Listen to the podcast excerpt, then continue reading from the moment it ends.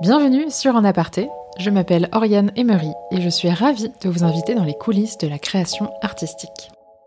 Dans chaque épisode, je reçois un nouvel artiste de différents univers le spectacle vivant, les arts plastiques, la littérature, la gastronomie, le cinéma, à parler en toute sincérité et décontraction de son quotidien, de ses inspirations, de ses galères comme de ses ambitions.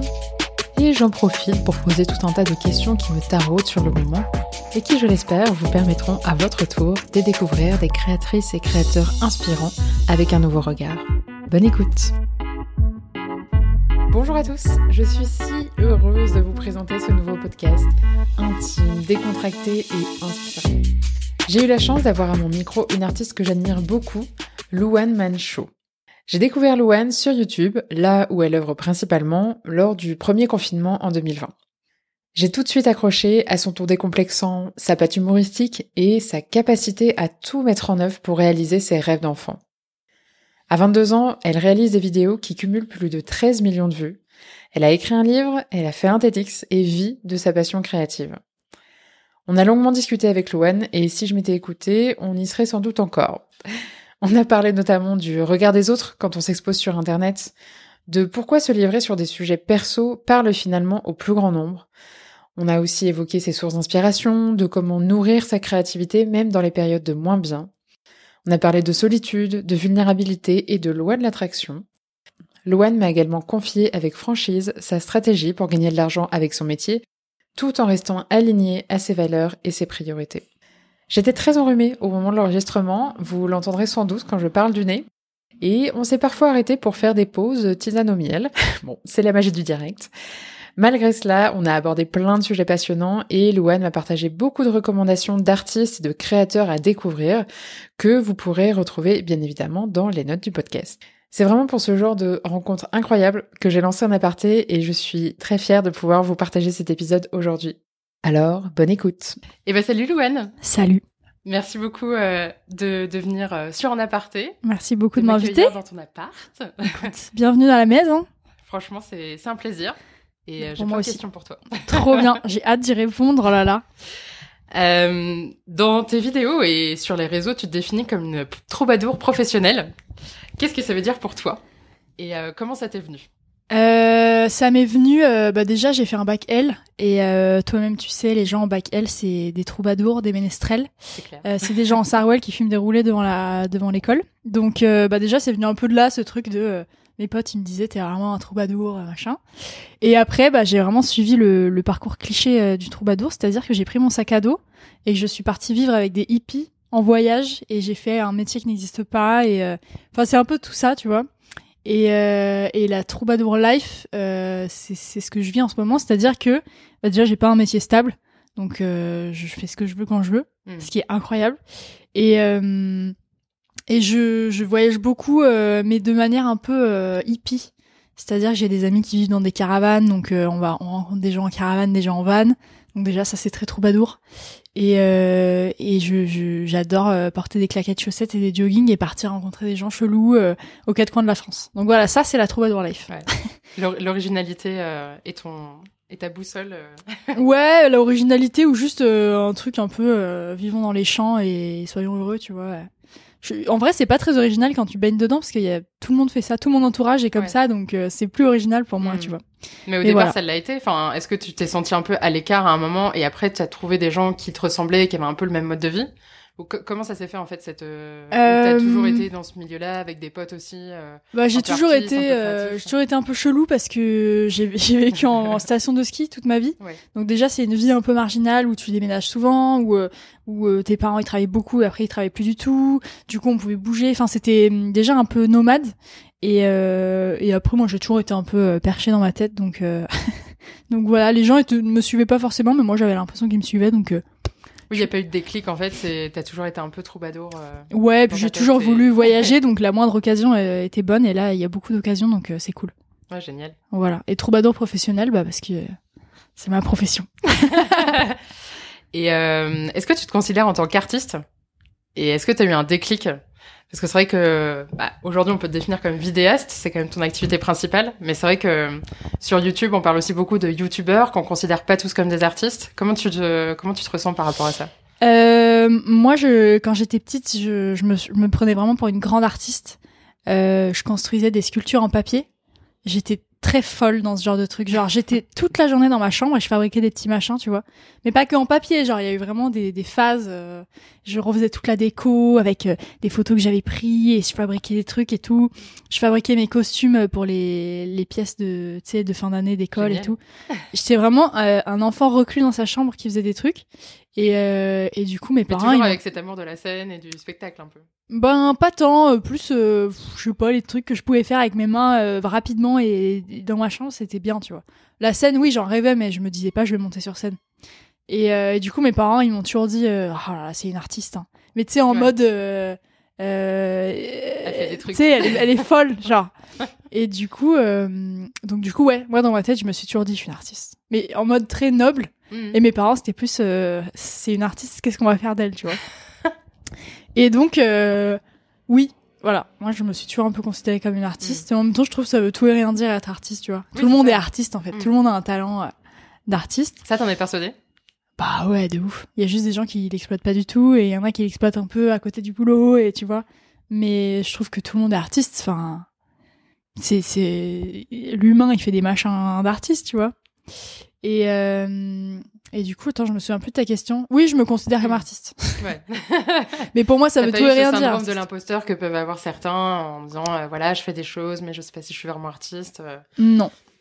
Bah, mais d'ailleurs, c'est étonnant parce que tous les gens que je croise dans ma vie ou des gens qui me posent des questions par rapport à YouTube, ils me disent comment tu fais pour pas avoir peur des gens, pour comment tu fais pour pas avoir peur des avis, comment tu fais pour montrer tes trucs et tout. Et en fait, c'est vraiment un, un souci que j'ai jamais eu alors que j'avais pas du tout confiance en moi et que tu sais j'étais pas du tout dans le délire de de je suis une artiste regardez-moi. Pas mm. du tout. Euh, j'ai jamais eu de problème à faire des choses et à les montrer aux gens. Donc euh, ça c'est vraiment quelque chose que je connais pas. Mm. cette peur du jugement c'est pas quelque chose qui te bah te stresse ou... j'avais peur quand j'ai commencé j'avais un peu peur mais ça me freinait pas du tout. Euh, c'était pas pour moi un obstacle à faire quoi que ce soit donc euh, donc voilà L'amour de la création était plus fort. ouais, ouais, juste je me disais bah c'est normal en fait, je fais mes trucs. Bon voilà, les gens ils vont dire des choses bien sûr, mais ça c'était tellement naturel de faire des trucs chelous dans ma chambre que voilà. Les montrer un peu plus largement. oui, voilà, je me disais bon voilà, comme ça tout le monde le verra et tout le monde verra que je suis très talentueuse, pas que mes mes peluches dans ma chambre. c'est génial. Comment euh, comment tu jongles entre tes différentes euh, casquettes de euh, vidéaste, scénariste auteur maintenant. Félicitations d'ailleurs pour la sortie de ton bouquin. comment, comment tu fais en fait euh, Comment je jongle? Bah au début c'était vraiment dur. J'ai arrêté l'école. Euh, bah déjà. Alors attends, on va reprendre tout le début. Euh, donc j'ai commencé les vidéos quand j'étais au lycée. en première, donc ça a fait un an et demi de lycée. Après, j'ai fait un an et demi d'études sup où j'ai changé de ville, d'école, de parcours et tout ça. Donc du coup, pendant trois ans, j'étais pas à plein temps et je faisais mes vidéos en dehors de l'école.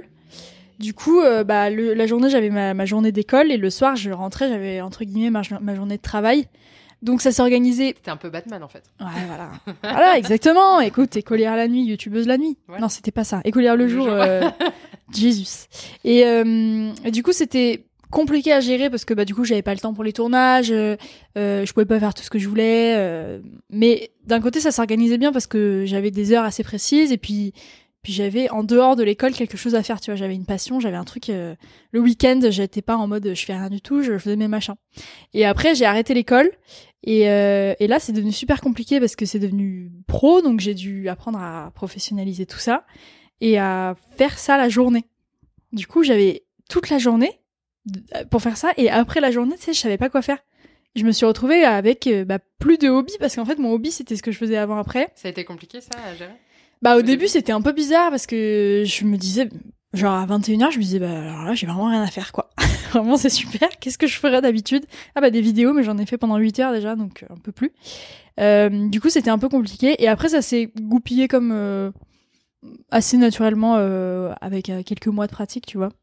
Et du coup euh, comment je jongle? Ben je jongle toujours assez difficilement je crois parce que euh, bah il y a la casquette euh, un peu administrative où tu sais je, je je recule tout ça et en même temps il faut que je le fasse donc du coup ça me prend toujours un peu la tête euh, il y a la casquette montage où où ça pareil c'est énormément de temps et en même temps je procrastine à fond parce que c'est trop de temps et ça m'angoisse. Donc, donc voilà, il y a la casquette écriture où j'ai toujours un peu des, des petits trucs écrits, mais jamais finis. Il y a la casquette, enfin il y a tout toutes ces casquettes, euh, genre elles se chevauchent toute la journée et euh, elles se disputent un peu leur, leur temps de parole. Mais euh, au final, je me fais des objectifs semaine ou mois et j'y arrive, j'y arrive assez facilement sans trop me prendre la tête en fait. Genre il y a 10 jours, je vais te dire n'importe quoi, mais peut-être 3 ou 4 jours dans la semaine, j'ai procrastiné de ouf et j'ai fait d'autres trucs. Parce que je trouve que quand t'es encore on revient à ce truc d'artiste euh, je trouve quand t'as une vie un peu comme ça où t'as pas d'horaire et où tu sais toi qui gères ben c'est important de se laisser le temps de faire d'autres trucs ah oui tout à fait et puis ça nourrit ta créativité euh. ouais c'est ça ça fait partie du travail je trouve c'est genre il y a un jour ou deux jours dans la semaine où tu fais rien bah c'est du travail parce que ton cerveau il m'assère un peu dans ce qu'il a fait euh, jusque là mm. donc voilà je jongle Difficilement, mais on s'en sort.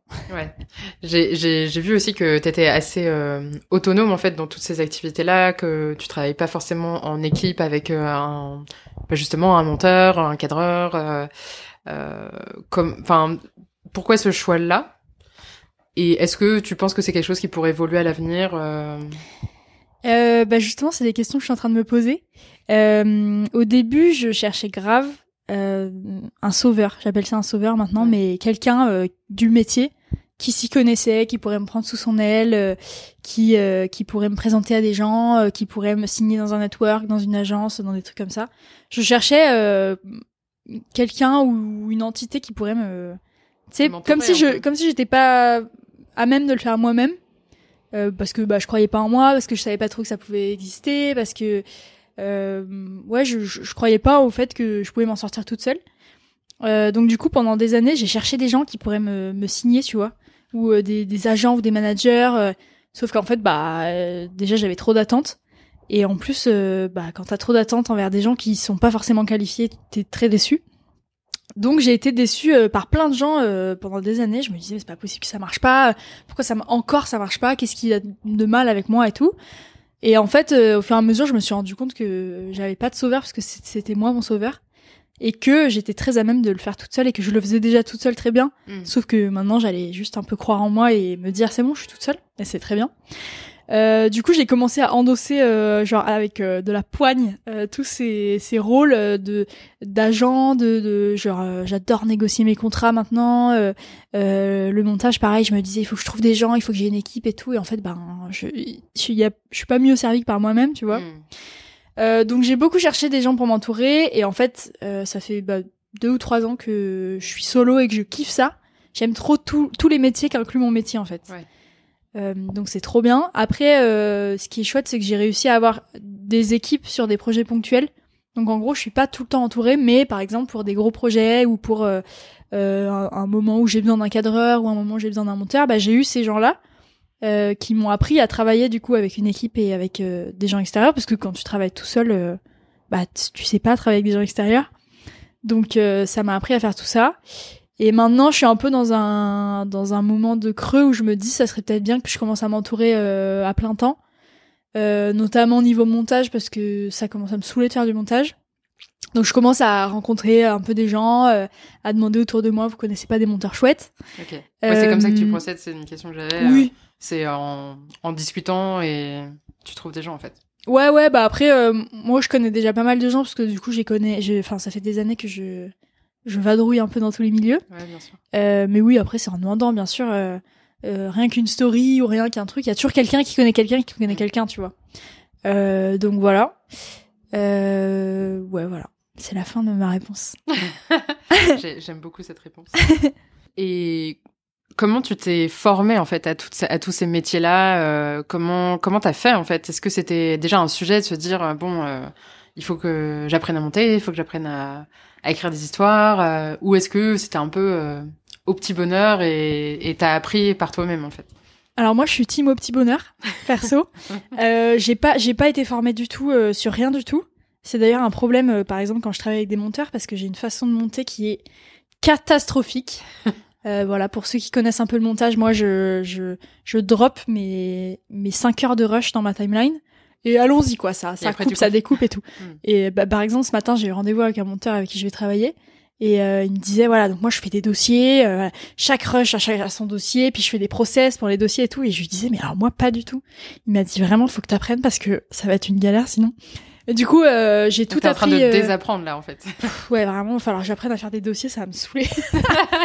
Moi, je suis vraiment euh, bordélique dans la vie, mais bordélique dans le travail aussi. Mais c'est un peu ma manière de travailler, tu vois. Euh, j'ai toujours été comme ça, et je pense que c'est le moyen que j'ai trouvé qui va bien. Euh, C'était quoi déjà la question? Comment tu t'es formée Ah oui, comment je me suis formée? J'ai pas. Bah déjà, j'ai commencé quand j'avais 15 ans. Donc il y a quand même un autre rapport à, la formation à cette époque. Euh, genre juste en fait, je testais des trucs et je voyais comment ça faisait. En fait, j'avais pas cette urgence de me dire euh, il faut que je sache monter maintenant euh, parce que je veux que ça soit mon boulot et tout. je savais que ça allait être mon boulot à un moment et je savais que je voulais que ça le soit, mais je savais que j'avais quand même trois ou quatre ans de marge en me disant je peux faire de la merde et, et voir ce qui, ce qui se passe, tu vois. Donc j'avais pas ce truc de il faut que j'apprenne à monter euh, où il faut que je sache euh, gérer un Instagram, où il faut que j'ai juste appris un peu sur le tas. Et euh, comment je l'ai fait? Bah j'ai juste craqué un logiciel, une femme illégale, et j'ai appris en regardant des tutos, en regardant comment les autres y font. Aussi, ça c'est ça m'a beaucoup aidé d'analyser des vidéos. de trouver des vidéos qui me pour les vidéos mais il y a aussi les autres mm. trucs genre les Instagram et les choses comme ça mais pour les vidéos euh, des fois, tu sais, je finis une vidéo et je me dis, waouh, c'est incroyable. Et bah, cette vidéo, cette vidéo-là, je la regarde 50 fois et je me dis, c'est quoi qui me touche là-dedans? C'est quoi euh, que j'aime bien? C'est quoi que j'aimerais refaire? Euh, le rythme, il est comment? Comment on agence la musique? Comment on agence les voix? Comment, enfin, c'est vraiment de décortiquer les choses et de dire, c'est quoi qui me plaît là-dedans et comment je pourrais le faire à ma sauce. Et après, bah, c'est juste des années de bidouille, en fait. Vu que je le faisais tous les jours, et que et que voilà et que je le faisais tous les jours bah ça au fur et à mesure tu captes un peu des trucs quoi hmm. voilà trop intéressant et je trouve que ça marche vraiment pour tout ouais. et après c'est peut-être ma ma manière de fonctionner aussi mais par exemple j'ai appris à jouer de la guitare comme ça j'ai appris à jouer du ukulélé comme ça genre juste tu tu tentes t'apprends un truc tu l'exploites à fond et après ça va se ça va se comment dire s'étendre et tu vas apprendre les autres trucs qui touchent à ça quoi hmm. Et t'as pas cette euh, volonté de te dire euh, bon je sais que j'ai appris de manière un peu chaotique le montage euh, comment je pourrais faire pour améliorer mes process? Parce qu'aujourd'hui c'est ce qui marche le mieux pour toi et t'as pas forcément envie d'améliorer euh, en termes de rapidité ou que sais-je mmh, bah j'ai j'ai pas l'impression que ça m'handicape moi personnellement dans la vie tu vois. J'ai pas l'impression que je monte plus doucement que un monteur pro ou un truc comme ça. Mais après c'est j'ai pas trop envie d'améliorer les process parce qu'en fait, euh, je m'en fous un peu, tu vois, quand je bosse avec des gens qui ont des process, je m'adapte à eux. Donc ça, ça pose pas de problème. Euh, mais j'ai envie de m'améliorer dans la technique, par exemple. Euh, mais je sais pas si c'est, par exemple, en prenant des cours de montage que j'améliorerai la technique, tu vois. Je, je suis pas sûre. Hmm. Mais après, si la, si l'occasion se, se pose, euh, pourquoi pas hein, Moi, je suis, je suis grave chaud. mais après, euh, j'ai fait une année de, une année de fac de com aussi. Et ça, ça m'a beaucoup aidé parce que j'avais des cours de Photoshop. Ah. Et du coup, Photoshop, par exemple, je le maîtrise beaucoup par rapport à ça. Hmm. Euh, mais après, je pense que j'aurais appris toute seule. Mais là, du coup, tu sais, je sais. Genre, je sais. Hmm. Ouais, voilà, je sais c'est quoi les, les, outils, je sais à quoi ça correspond. Euh, je connais les techniques de photographe euh, où il faut euh, genre mettre de la netteté dans les yeux pour que ça ressorte. Enfin, tu sais, les trucs un peu comme ça je pense que je l'aurais appris à un moment ou un autre, mais du coup j'ai cette base là euh, Photoshop beaucoup moins pour le montage parce que j'avais pas trop de montage, mais euh, j'ai quelques bases de quelques bases de com comme ça qui te permettent d'avoir des, des miniatures euh, hyper swag. pas tant, hein, vraiment j'ai j'ai peu de de skills en miniature. Franchement moi j'aime bien. ouais bah écoute merci beaucoup mais l'algorithme YouTube ne dit pas la même chose. oui mais l'algorithme. Ah. Parlons-en. Sujet sensible. Tu veux en parler? Non, non, voilà, j'ai rien à dire. ok. Euh, on va rester dans la vidéo du coup, si on ne parle pas de l'algorithme. Mais j'ai beaucoup apprécié. Euh, il y a deux de tes vidéos où tu parles des créateurs qui t'inspirent. Et, euh, et c'est grâce à cela que j'ai découvert euh, Casey Neistat. Donc déjà, merci. Mais attends, je suis trop touchée que tu me sortes ces vidéos parce que vraiment personne les a vues. C'est vrai. je suis trop heureuse, ouais. Ouais, moi j'ai j'ai fait un peu. je, je sais, c'est vrai que je te l'ai même pas dit, mais moi t'as un peu sauvé mon premier confinement. Je t'ai découvert. Ah ouais, ouais. T'es trop mignonne. Il y a deux ans. et j'ai tout fait. Ah c'est génial. Tout, tout, depuis le début. Ah, ça me touche trop. Je connais tout sur toi. Ça fait un peu psychopathe, mais. bah, ça me touche trop en tout cas. La psychopathe est touchée. Non, c'est toi la psychopathe du coup. La victime de la psychopathe est touchée. Bah écoute, euh, tant mieux. et c'est vrai que, euh, en fait, enfin, quand j'ai découvert euh, ce mec-là, déjà j'avais l'impression d'avoir découvert l'Amérique. Enfin, j'ai tous ces millions d'abonnés. Je dis mais pourquoi? Je ne le connais pas Enfin, c'était vraiment incroyable. Et comment comment toi déjà tu l'as découvert? Est-ce que c'est quelqu'un qui t'en a parlé? Et, euh, et est-ce que tu pourrais nous parler de ton amour pour Casey Neistat, euh, qui est quand même euh, un mec assez extraordinaire? Avec immense plaisir. En fait, j'ai attendu toute ma vie que quelqu'un me dise parle-nous de ton amour pour Casey Neistat. Bah, Donc merci d'être cette personne. Euh, bah déjà c'est marrant parce que quand je pensais, quand je t'ai dit genre j'analyse les vidéos des autres et tout ça, je pensais en premier aux, aux, vidéos de Casey qui m'ont énormément aidé sur le plan montage. parce que ce mec est un génie. C'est tout. Voilà, je veux dire, il faut le dire. Euh, comment je l'ai découvert euh, je, je crois que c'est arrivé grâce, euh, alors à cet algorithme qu'on critique, mais grâce à l'algorithme YouTube. Euh, j'avais euh, j'avais 15 ans, je pense. En gros, alors je te raconte un peu ma, mon histoire avec YouTube. Quand j'avais 15 ans, je, je je regardais beaucoup YouTube en mode Justin Bieber. Genre de mes 10 à mes 15 ans, j'ai passé ma vie sur YouTube à regarder toutes les interviews de Justin Bieber et de Kev Adams.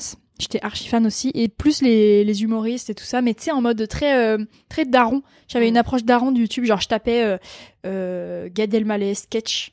Et tu sais, je regardais les sketchs de Gad Elmaleh, mais très, euh, je, je voyais pas trop ce que c'était les youtubeurs. Mm. Je regardais aussi euh, Natou, Cyprien et Norman, mais parce que tu sais, ils, faisaient des sketchs, tu vois, mais je me disais pas, oh là là, c'est des youtubeurs. Je connaissais mm. pas trop en fait. Ouais, ouais. Et après, j'ai rencontré une meuf euh, avec qui je suis devenue très très amie, qui m'a dit, euh, genre un jour, qui m'a, qui a commencé à me parler du YouTube américain, qui était, elle était trop fan de tout ça et tout, et elle me parlait de Cinestat, elle me parlait de, à l'époque c'était les, les MagCon, donc c'était euh, un groupe de, de gars, euh, tu sais, genre un peu les gars BG de 2012, euh, tu sais, avec la mèche et tout là. Il y en a, et chacun avait son les talent. de Justin Bieber. Exactement, vraiment. Et du coup c'était ça à l'époque, et puis il y avait aussi en France un panda mocard, donc Sullivan Gwed, qui commençait à exploser, tu sais, tout, tout ce petit monde un peu. Du coup elle m'a initié à ça, et en fait j'ai pété un câble. J'ai passé ma vie entière à regarder ça, mais 24 heures sur 24. Et je me disais, euh, dans ma vie, j'ai envie d'être, euh, comment ça s'appelle? Cinéphile. Hmm. J'ai envie d'être cinéphile, mais pas que. YouTubeophile aussi, j'ai envie d'être. Donc du coup, je me forçais à tout regarder, toutes les vidéos qui me passaient devant et tout, parce que euh, je me disais, c'est incroyable ce monde, et donc je veux tout connaître. Et, et du coup, j'ai découvert Casey comme ça, et je comprenais pas à l'époque. En fait, c'était trop chelou. Bah, je parlais pas anglais bien déjà, hmm. tu sais, à 15 ans. tu sais, tu comprends pas trop j'avais un esprit un peu chelou. Je me disais, mais c'est bizarre de se filmer comme ça. Euh, pourquoi il construit des trucs dans sa maison? Je comprenais pas que son studio c'était pas sa maison. Enfin, il y avait tout un truc euh, comme ça. Et en fait, euh, vu qu'à l'époque il sortait un vlog par jour, bah je l'avais toujours dans mes recommandations. Donc j'ai commencé à regarder un vlog par jour pendant bah jusqu'à ce qu'il arrête. Je crois que c'était il y a 3-4 ans qu'il a arrêté peut-être. Donc pendant des années, j'ai regardé ce gars tous les jours. et du coup, j'ai compris le délire. Et c'est avec lui que j'ai compris c'est quoi YouTube.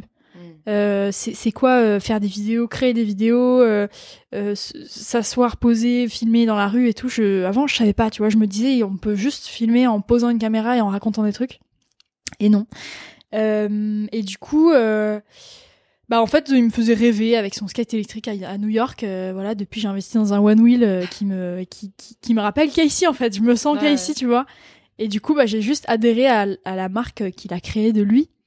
Euh, parce que, euh, bah, pour contextualiser aux gens, Casey Neistat, c'est un vlogueur américain, mais c'est aussi un réalisateur. Donc du coup, il a des pattes de, cinéma. Il sait créer, euh, il sait créer un film, un docu. genre, il a des bases de ciné.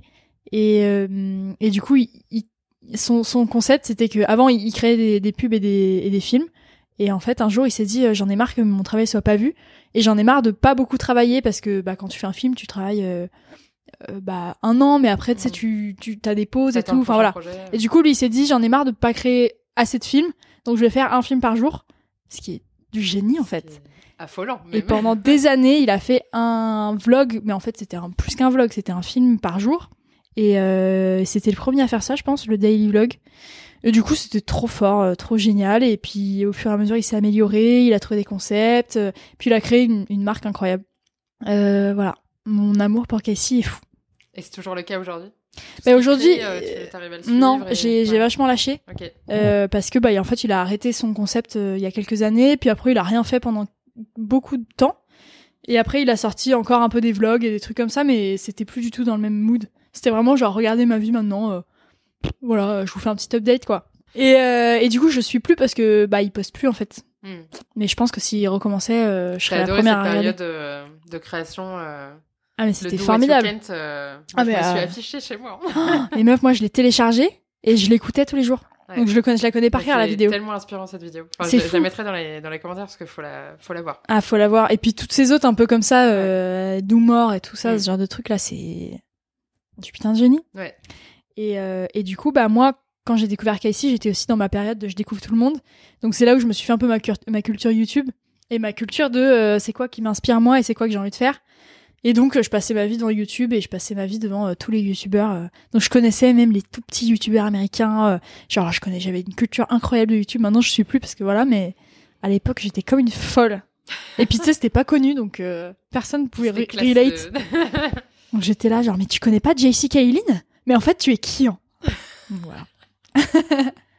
Il y a un autre, un autre créateur et un autre artiste dont tu as parlé, c'est Bob Burnham. Je suis tellement heureuse que tu dis ça. bah, moi, ça m'a marqué parce que t'as dit, alors attends, je prends mes petites notes. Euh, plus il parle de lui, plus on a l'impression qu'il parle à nous. Et moi, je trouve que c'est ce qu'on ressent aussi quand on regarde tes vidéos. Ah, c'est trop mignon. Est-ce que c'est conscient de ta part ou euh, voilà comment comment tu comment tu relates avec euh, Bo Burnham et, sa ah, philosophie? Je suis tellement heureuse qu'on parle de Beau. J'ai encore regardé son spectacle hier tellement il est formidable. Euh, bah en fait je trouve que de toute façon c'est un c'est un truc universel. Ça plus on parle de nous, plus on parle des autres. Mm. Surtout dans l'humour aussi. Euh. Ouais, ouais, bah oui, le stand-up, c'est comment je vais aller faire chercher euh, mes pires euh, moments de vie et mes pires traumas et mes pires trucs et comment je vais en parler pour que les gens y comprennent. Parce qu'en fait, les gens comprennent quand on parle de, de nos... De galères. En fait, quand t'arrives avec tes potes, tu leur dis Oh, il m'est arrivé ça, c'est une galère en fait. C'est que tu parles que des galères tout le temps en fait. Les gens parlent tout le temps, tout le temps, tout le temps des galères. Parce que c'est ça qui parle aux autres. Mm. c'est chiant quelqu'un qui vient te voir et qui dit Ah bah moi tout va bien. Bah, il n'y a pas de conversation en fait, il y a rien à dire. Et, euh, et le stand-up, c'est là où ça me fascine, c'est que tu prends une galère et tu creuses tellement dedans. C'est ça en fait, le stand-up, c'est creuser dans tes galères et voir euh, quel angle tu prends pour les raconter. Et qui... C'est même pas qu'est-ce qui sera le plus drôle, mais qu'est-ce qui sera le plus vrai. Mm. Genre, où est-ce qu'on va chercher le vrai? Bref, c'est trop bien. Et euh, Bob Burnham, bah, il est, il est, il est génie dans tout, mais globalement dans ça aussi. Genre, il sait euh, se regarder comme si c'était un, un psy étranger, tu vois. Et c'est là où c'est fort. Le stand-up, c'est vraiment une analyse de soi-même. Et c'est ça où c'est aussi un métier très dur, c'est que bah t'es toute la journée en train de te regarder et de te dire euh, pourquoi je suis comme tous les autres humains et pourquoi c'est chiant. Tu veux, tu veux l'arrêter? Je sens que ça te perturbe. ouais, ça me perturbe.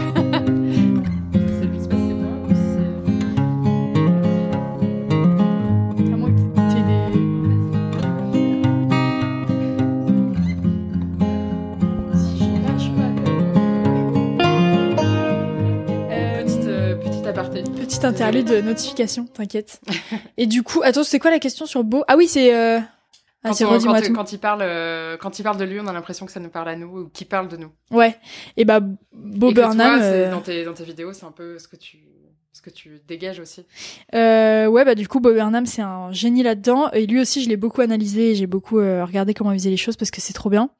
Euh, et du coup, bah moi, je fais pareil, mais assez naturellement en fait. Juste, je parle de moi parce que parce que c'est de ça que de parler mes vidéos et c'est juste ouais, je je raconte ce qui me traverse l'esprit. Mais après, moi, j'écris beaucoup aussi. Genre, euh, je recherche ça.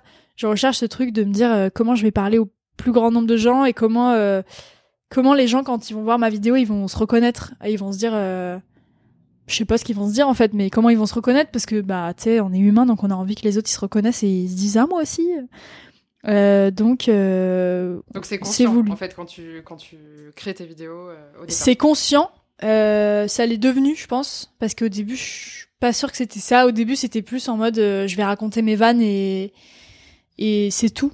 mais après, je me suis rendu compte que les vannes, c'était justement de comment on parle au plus grand nombre de personnes en parlant de soi.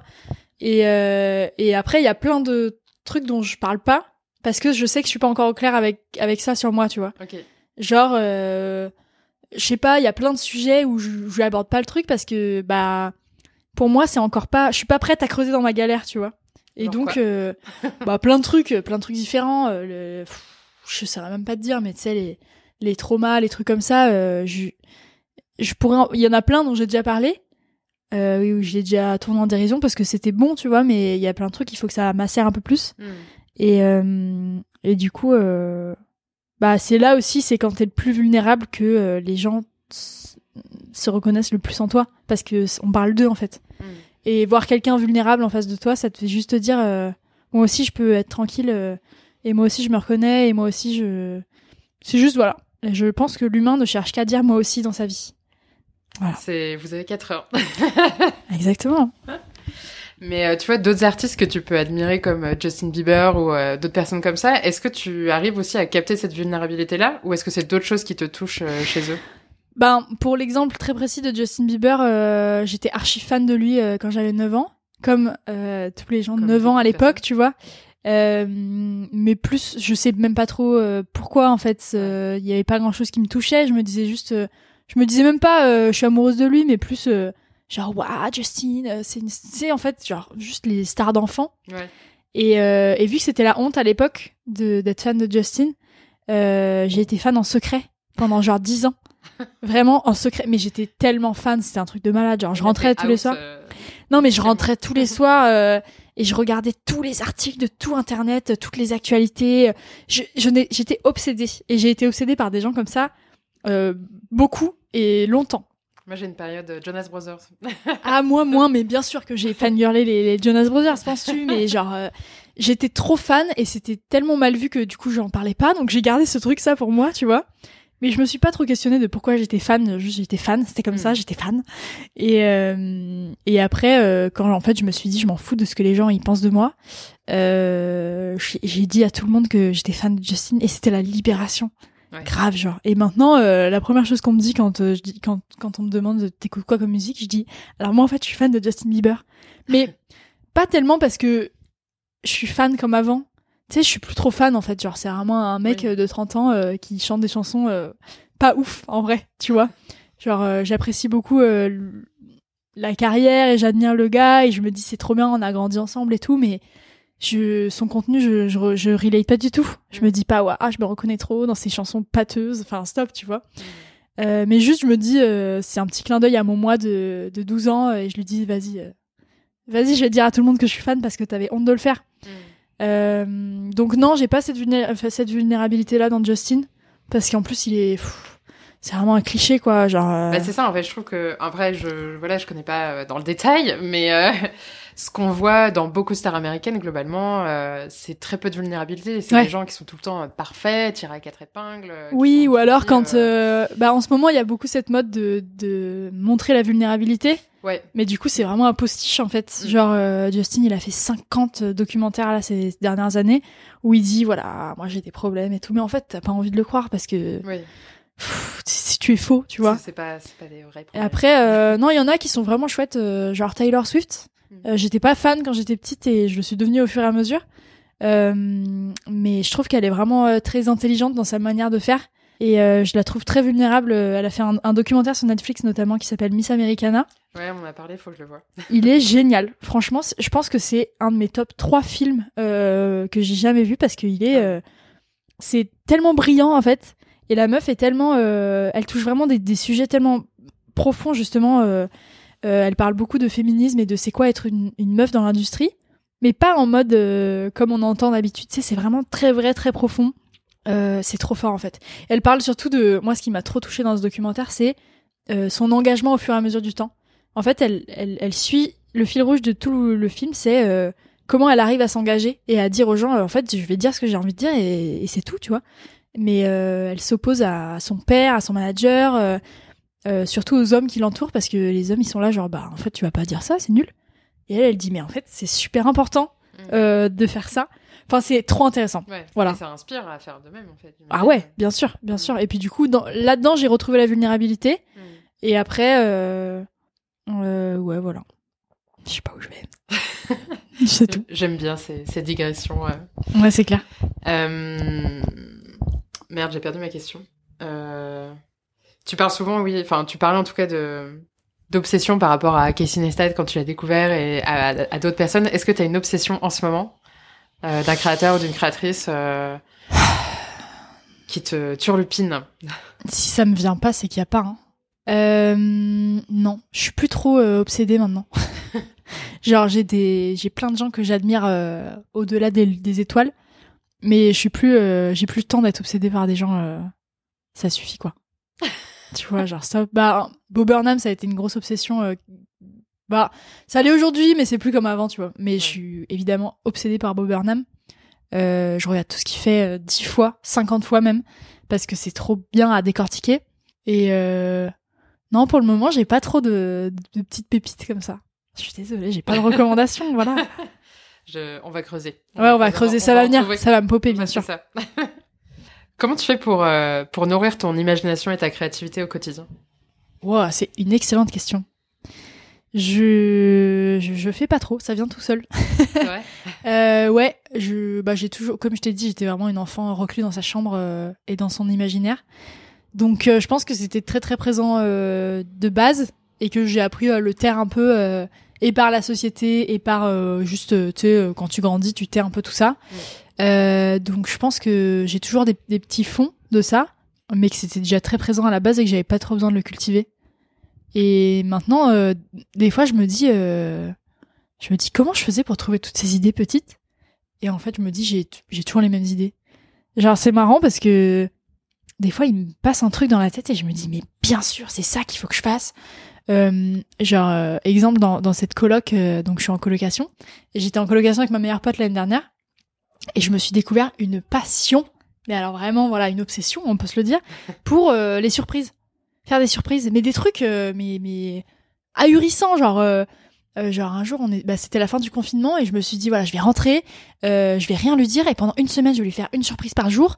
Euh, donc alors voilà, je vais, je vais aller lui chercher des cookies et je vais lui fabriquer une statue de, de notre personnage de série préférée parce que bah lui, il avait dit les cookies. En fait, c'était que des petits trucs. Et à la fin de cette semaine où je lui ai fait des surprises ridicules, euh, je me suis dit mais ça, ça- d'où ça sort Tous ces machins? Genre à chaque fois, je me toi, tu disais sais pas. Ouais, et puis tu sais, tous les jours, le, le concept, euh, j'en ai fait une vidéo sur ma chaîne, le concept ouais. c'était que je trouve euh, une surprise par jour. Mm. Et tous les matins, je me réveillais, je me disais, voilà, c'est ça que je vais faire. Je vais faire une soirée chamallow dans notre salon. Bien sûr que je vais faire ça. Donc je vais mettre des, des bougies parfumées au bois. En fait, c'est ça se fait assez vite, quoi. Donc voilà, je, je cultive jamais- pas trop. T'es jamais à court d'idées? Euh... Non.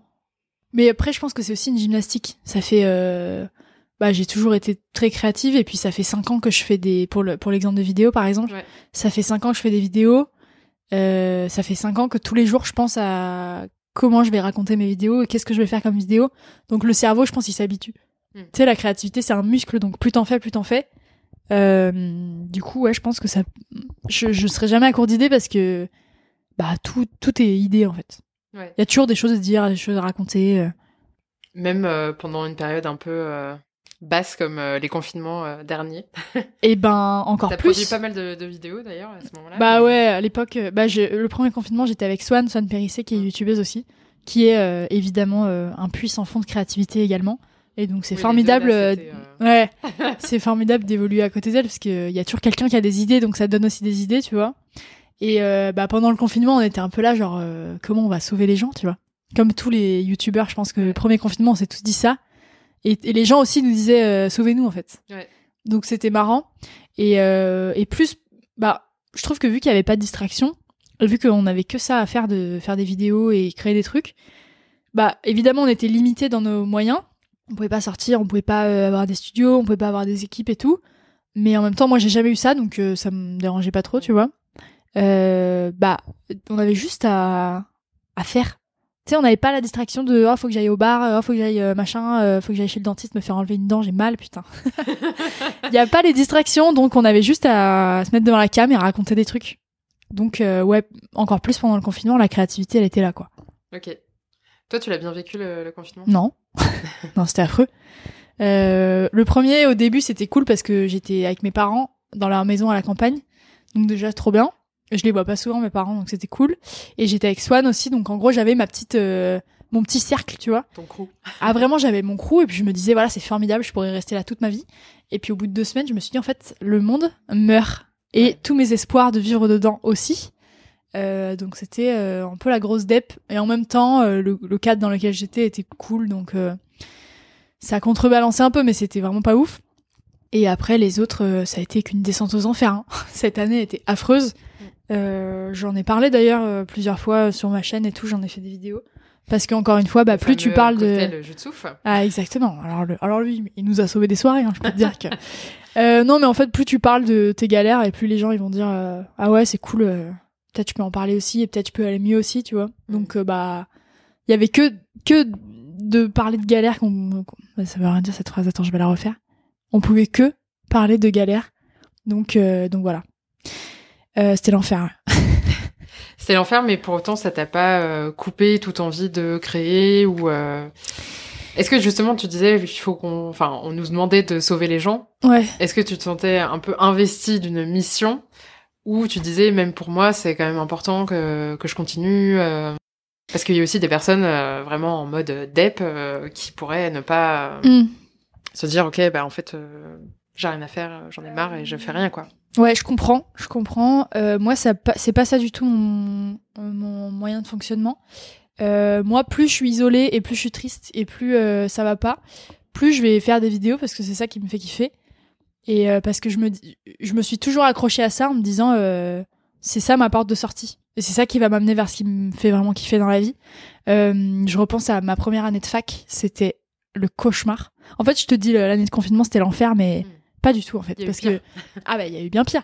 non, l'année de confinement, en vrai, c'était l'enfer euh, mentalement parlant parce que bah tu sais on était on était avachis sous les infos horribles mais en même temps euh, bah moi j'étais en coloc ici j'ai euh, une, une, autre de mes meilleures potes qui habite juste en face donc on était ensemble j'étais avec mes potes j'avais un boulot j'avais ma famille qui allait bien donc c'était l'enfer en mode je vais jamais pouvoir accomplir mes rêves dans ce monde et le monde se meurt mais en même temps, euh, objectivement, franchement, c'était une année vraiment chouette. Et d'ailleurs, j'en parle dans ma prochaine vidéo. Euh, je voulais l'appeler La meilleure année de ma vie se termine maintenant, mais je pense que je vais changer de nom.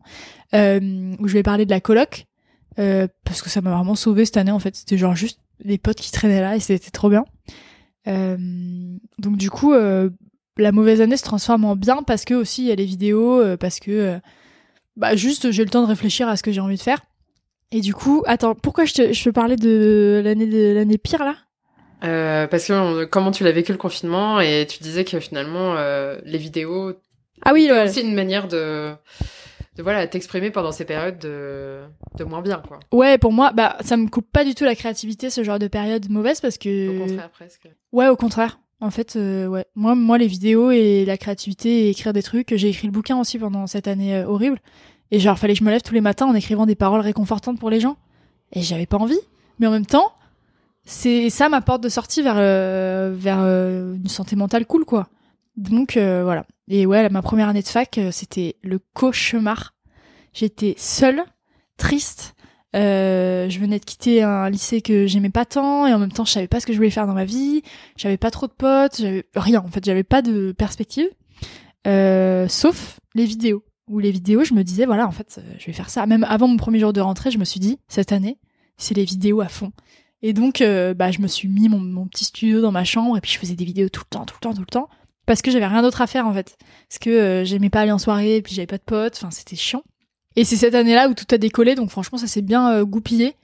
mais parce que aussi, j'ai été 24 heures sur 24 dessus. Donc, pour ça, c'est ça qui t'a permis de, enfin, en tout cas, d'expérience c'est la création euh, régulière et continue qui t'a permis euh, de percer, tu penses? Ouais, je et pense. de te professionnaliser. Euh... c'est sûr, c'est certain que la, la régularité aide énormément. Je pense que c'est 80% du job de se de se mettre tous les jours devant son truc en se disant bah aujourd'hui je travaille en fait genre se mettre des objectifs bah j'ai sorti une vidéo par semaine pendant des années alors qu'elles étaient nulles tu vois mais c'était juste histoire de de finir mon truc et de continuer et d'avancer là-dedans. euh, mais oui, ça, c'est sûr que ça aide. Après, le reste, c'est euh, un peu de chance, euh, un peu de chat. Euh, quand tu rencontres quelqu'un, tu lui parles de, de, de ce que tu fais et cette personne connaît quelqu'un. Enfin, tu vois, c'est vraiment un peu de, un peu de réseautage. Et après, c'est un peu de créativité aussi, mais généralement, quand tu fais ce genre de truc, tu as déjà de la créativité. Donc, faut juste la régularité pour la mettre en place. Voilà, je pense que c'est ça. Mais attends, je vais rebondir du coup sur le truc de la pire année de ma vie là. Attends, qu'est-ce que je voulais dire? C'était super. Oui, j'en parle dans ma vidéo. J'ai fait une vidéo qui s'appelle Un an de solitude. Là, euh, il y, a, y, a, quelques mois justement pour parler de cette année, euh, cette année de confinement. Et justement, euh, moi, les mauvais moments et les mauvais sentiments, la solitude, la frustration, les trucs comme ça, c'est ça mon moteur à aller vers le mieux. Donc en gros, s'il y a pas ça, je fais rien, tu vois. Vrai. Et donc je, je, je rebondis sur la, ma première année de fac. C'était l'enfer. Mais en même temps, sans cette année, j'aurais jamais fait de vidéo euh, j'aurais jamais euh, fait des trucs qui me faisaient kiffer, j'aurais jamais euh, eu autant de hargne pour continuer. Parce que juste, si j'avais été au calme dans ma vie, bah, j'aurais, j'aurais kiffé ma vie, tu vois. Oui, t'aurais continué dans ces études-là, peut-être. Et, Ouais, ouais, j'aurais, je sais pas, je serais sortie avec les potes. Mais là, vu que je voulais absolument sortir de là, bah, j'ai mis tous les moyens en place pour sortir. Et bah, d'ailleurs, je trouve qu'on voit ça aujourd'hui avec tous les confinements et tout. les gens, ils ont dit, bah, je vais je vais pas rester dans ma vie que j'aime pas en fait. Et donc tout le monde change de vie euh, et c'est trop bien. Mm.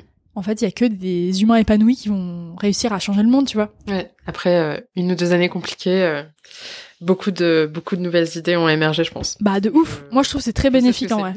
J'ai sorti mon podcast à ce moment-là. ah bah c'est génial. Mais tout le monde a, a dit, en fait, je, je, vais faire mon, potager. C'est mon rêve de faire mon potager. Tout le monde a fait son truc et c'est génial. Mm. Donc tu vois, on avait besoin d'une année de merde, quoi.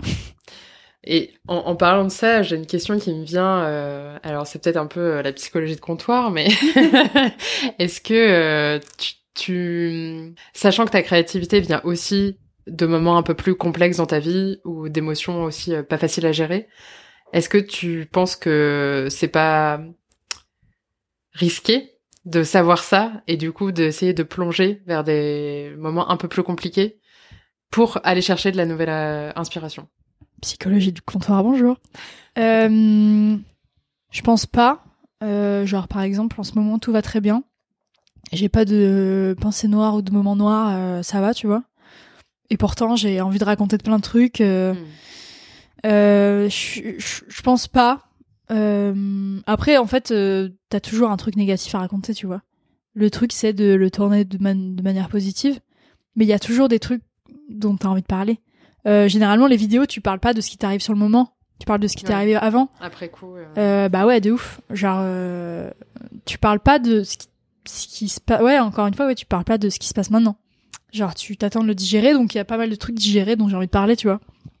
Mais euh, mais non, là, là, ça va bien. J'ai quand même plein de créativité, donc ça va. Top alors. ouais.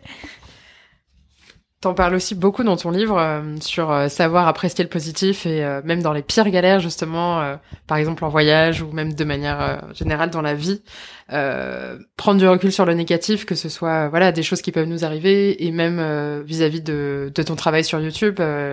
comme tout le monde, j'imagine que tu ne reçois pas que des commentaires positifs. Est-ce que tu as des techniques justement pour essayer de un peu switcher d'état d'esprit et arriver à tout le temps voir le positif, euh, même là où a priori il y en a pas euh, Bah déjà, je vois pas toujours le positif.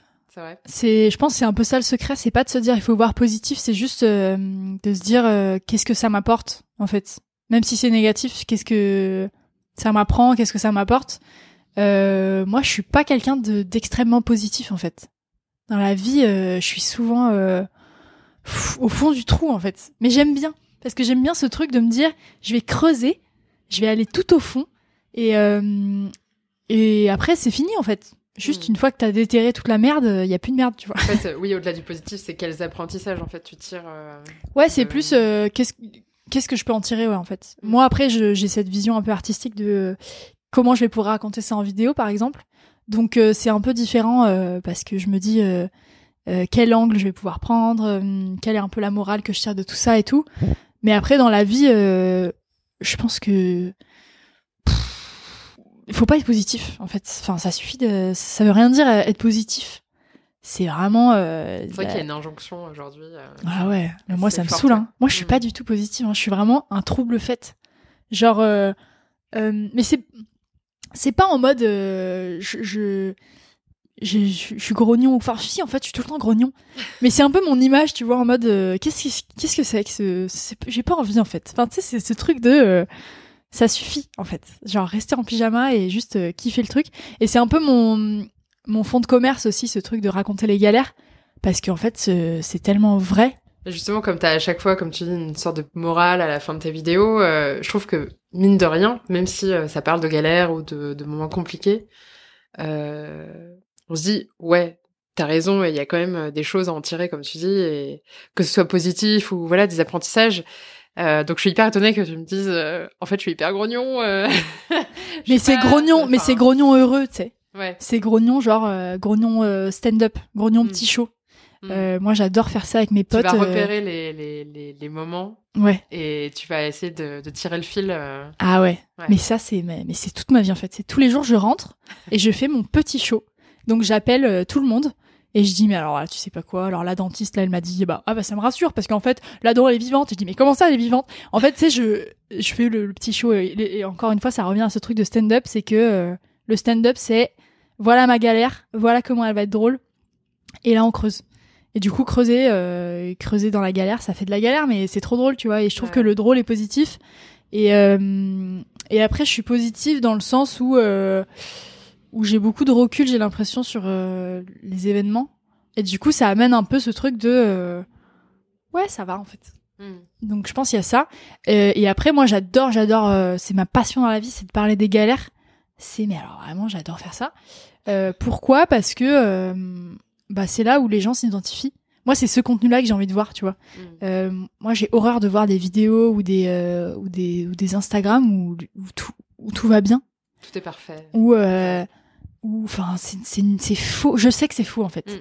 Et euh, et je me fais encore avoir aujourd'hui, genre par exemple en scrollant sur Instagram en me disant putain cette meuf elle a une vie parfaite oh celui-là il fait les meilleures vidéos du monde et tout euh, mais en fait, euh, juste, ils ont une vie de merde comme moi, tu vois, ces gens-là. Mm. C'est juste des gens normaux. C'est juste qu'ils choisissent de montrer. Euh, ouais, et ça me saoule. C'est nul, je trouve ça tellement nul de, de, de, de, falsifier les choses. Et en plus, encore plus maintenant que je suis dans le, dans le YouTube game, entre guillemets, euh, je sais c'est quoi la vie de ces gens-là. Et je sais c'est quoi leur galère, et je sais comment ils falsifient le truc, et. Euh, et, euh, et, parfois, je suis dans les parages quand ils créent leurs vidéos, leurs photos ou quoi, et je, je sais c'était quoi le, le derrière. Et je me dis, mais pourquoi mentir en fait? En fait, ce qui m'énerve, c'est pas tant de montrer du positif et tout, c'est trop bien, évidemment, mais c'est de mentir. Ouais. Et c'est de dire, euh, voilà ce qui existe, il n'y a que ça. Euh, mm. euh oui, de faire croire de, que de créer, enfin, la seule partie de l'iceberg, alors qu'en fait, il y a ouais. plein d'autres choses derrière. Quoi. Je trouve ça vraiment pas intéressant et juste pas du tout productif. Mm. Donc, j'adore la négativité, j'adore être grognon, j'adore, j'adore faire ça. Je trouve ça trop bien dans la, dans la limite ouais voilà je pense que c'est aussi pour ça que les gens te suivent c'est cette authenticité et euh, je pense ouais juste juste ouais être être comme on le ressent pour de vrai et en parler quoi. Mm. c'est ça le del c'est un bondel c'est un bondel alors ça va. Vers quoi on va aller? J'ai hmm. j'ai pas mal de pas mal de choix. Énorme. Et puisque tu as parlé de pyjama on va parler pyjama. Ok. Parce que c'est une de mes grandes passions aussi. Ah bah écoute, ça c'est génial. Pyjama, pilou pilou. euh, Est-ce qu'on crée mieux en pyjama? Euh, Moi, j'ai jamais créé en dehors du pyjama, donc euh, je pense que je vais te dire oui. Mais euh, je sais pas, moi je trouve qu'on crée bien euh, un peu tout le temps. Hein. Mm. Je crois que l'habit ne fait pas le moine. l'habit ne fait pas la créativité. Ouais. Il y a pas mal de, de, vidéos euh, sur la productivité qui disent voilà pour être efficace le matin, il faut s'habiller, il faut il faut se mettre en condition. Toi, t'es pas du tout sur ce. Non, pas du tout. Mm. Peut-être que je devrais parce que je suis pas très productive. Mais je pense pas. Je pense que c'est juste un état d'esprit, tu vois. Mm. Ouais, non, de toute façon, les vidéos qui te disent il faut machin, il faut faire ça, pour être comme ça, il faut faire ça, c'est du bullshit. On arrête, ça suffit. Il n'y a pas de il faut, il y a juste euh, des choses à tester et des choses euh, qui marchent pour des gens et des choses qui marchent pas pour d'autres. Mm. Faut pas, faut pas se mettre le truc en se disant euh, si je m'habille tous les matins, j'aurai une entreprise incroyable. Non. Reste en pis, j'ai fait ton entreprise. je pense que ça peut aider certaines personnes, mais je suis assez d'accord que c'est ouais toujours les les yaka faucons, les il faut faire si. Ah de ouf. C'est ça te met la pression et finalement ça peut pas forcément enfin c'est pas c'est pas toujours aidant quoi. Puis c'est pas là le fond du problème en fait. Ouais. si euh, s'il y avait une solution miracle euh, bah tout le monde euh, la prendrait. C'est ça. Donc euh, donc c'est qu'il y en a pas en fait. Faut juste tester des choses et voir ce qui va pour nous. Je suis bien d'accord. Que penses-tu de la loi de l'attraction?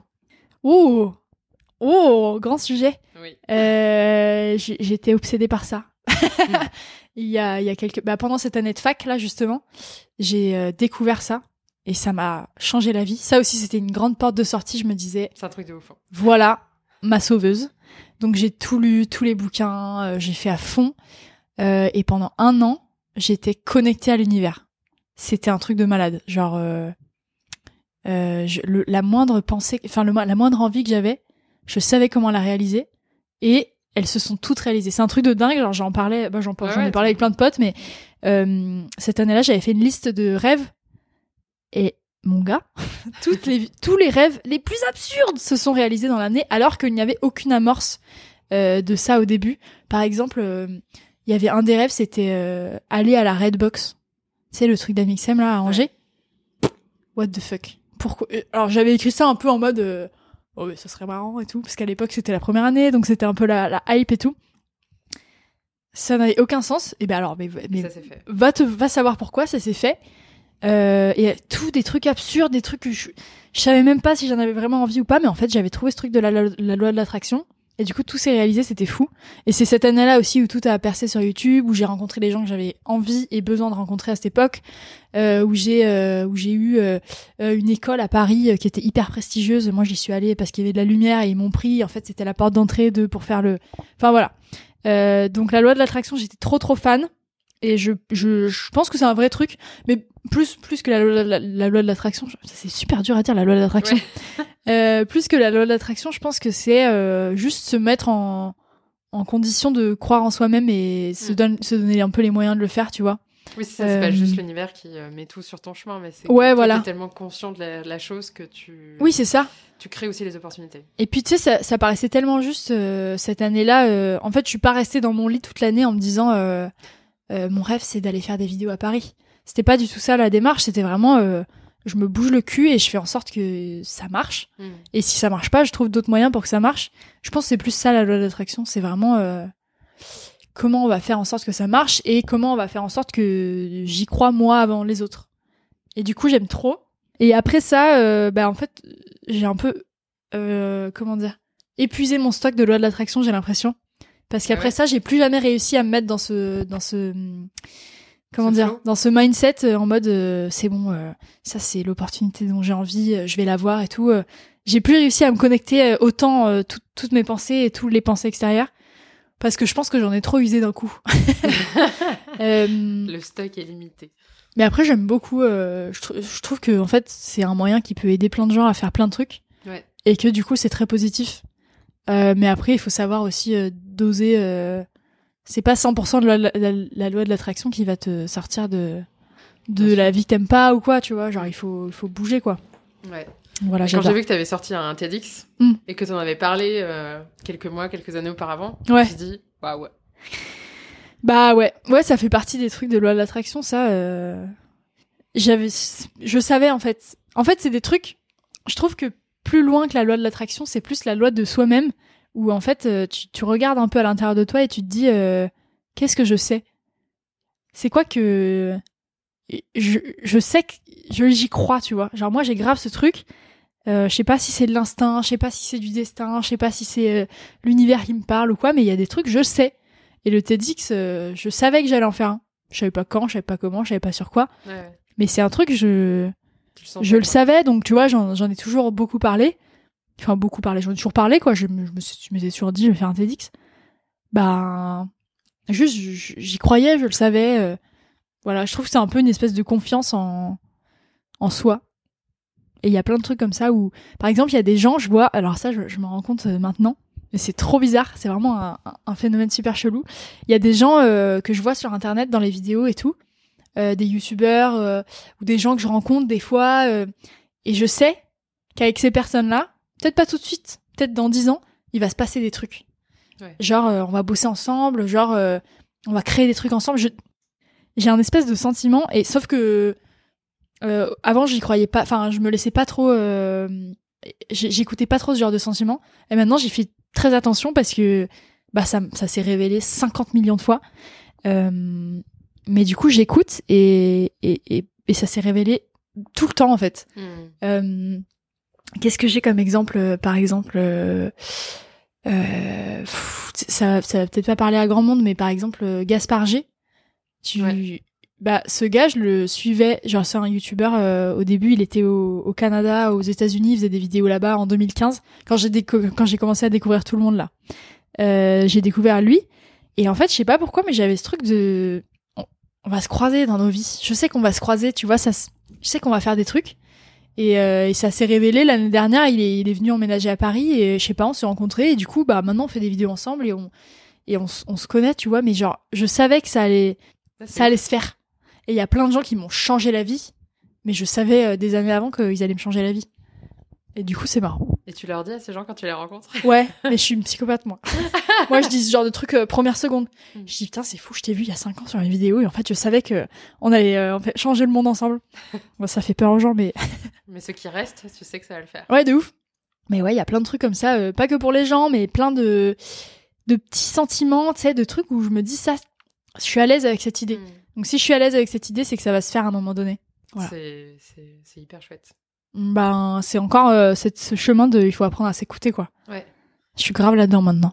Et t'as des techniques, enfin, technique c'est peut-être un grand mot, mais euh, je trouve que c'est hyper dur dans notre monde actuel de d'écouter son intuition et justement tous ces petits signes de l'univers ou de la vie qui peuvent arriver. Euh...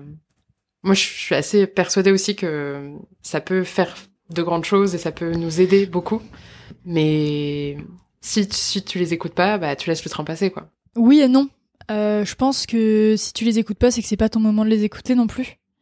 Euh, y a pas, je trouve qu'il y a pas trop de trains euh, qui passent. J'adore le train. Euh, non, mais moi j'avais beaucoup cette, cette urgence de de prendre le train à l'heure justement. J'avais peur de rater des trucs. j'avais peur de de pas faire assez jeune tout, tout ce dont je rêvais.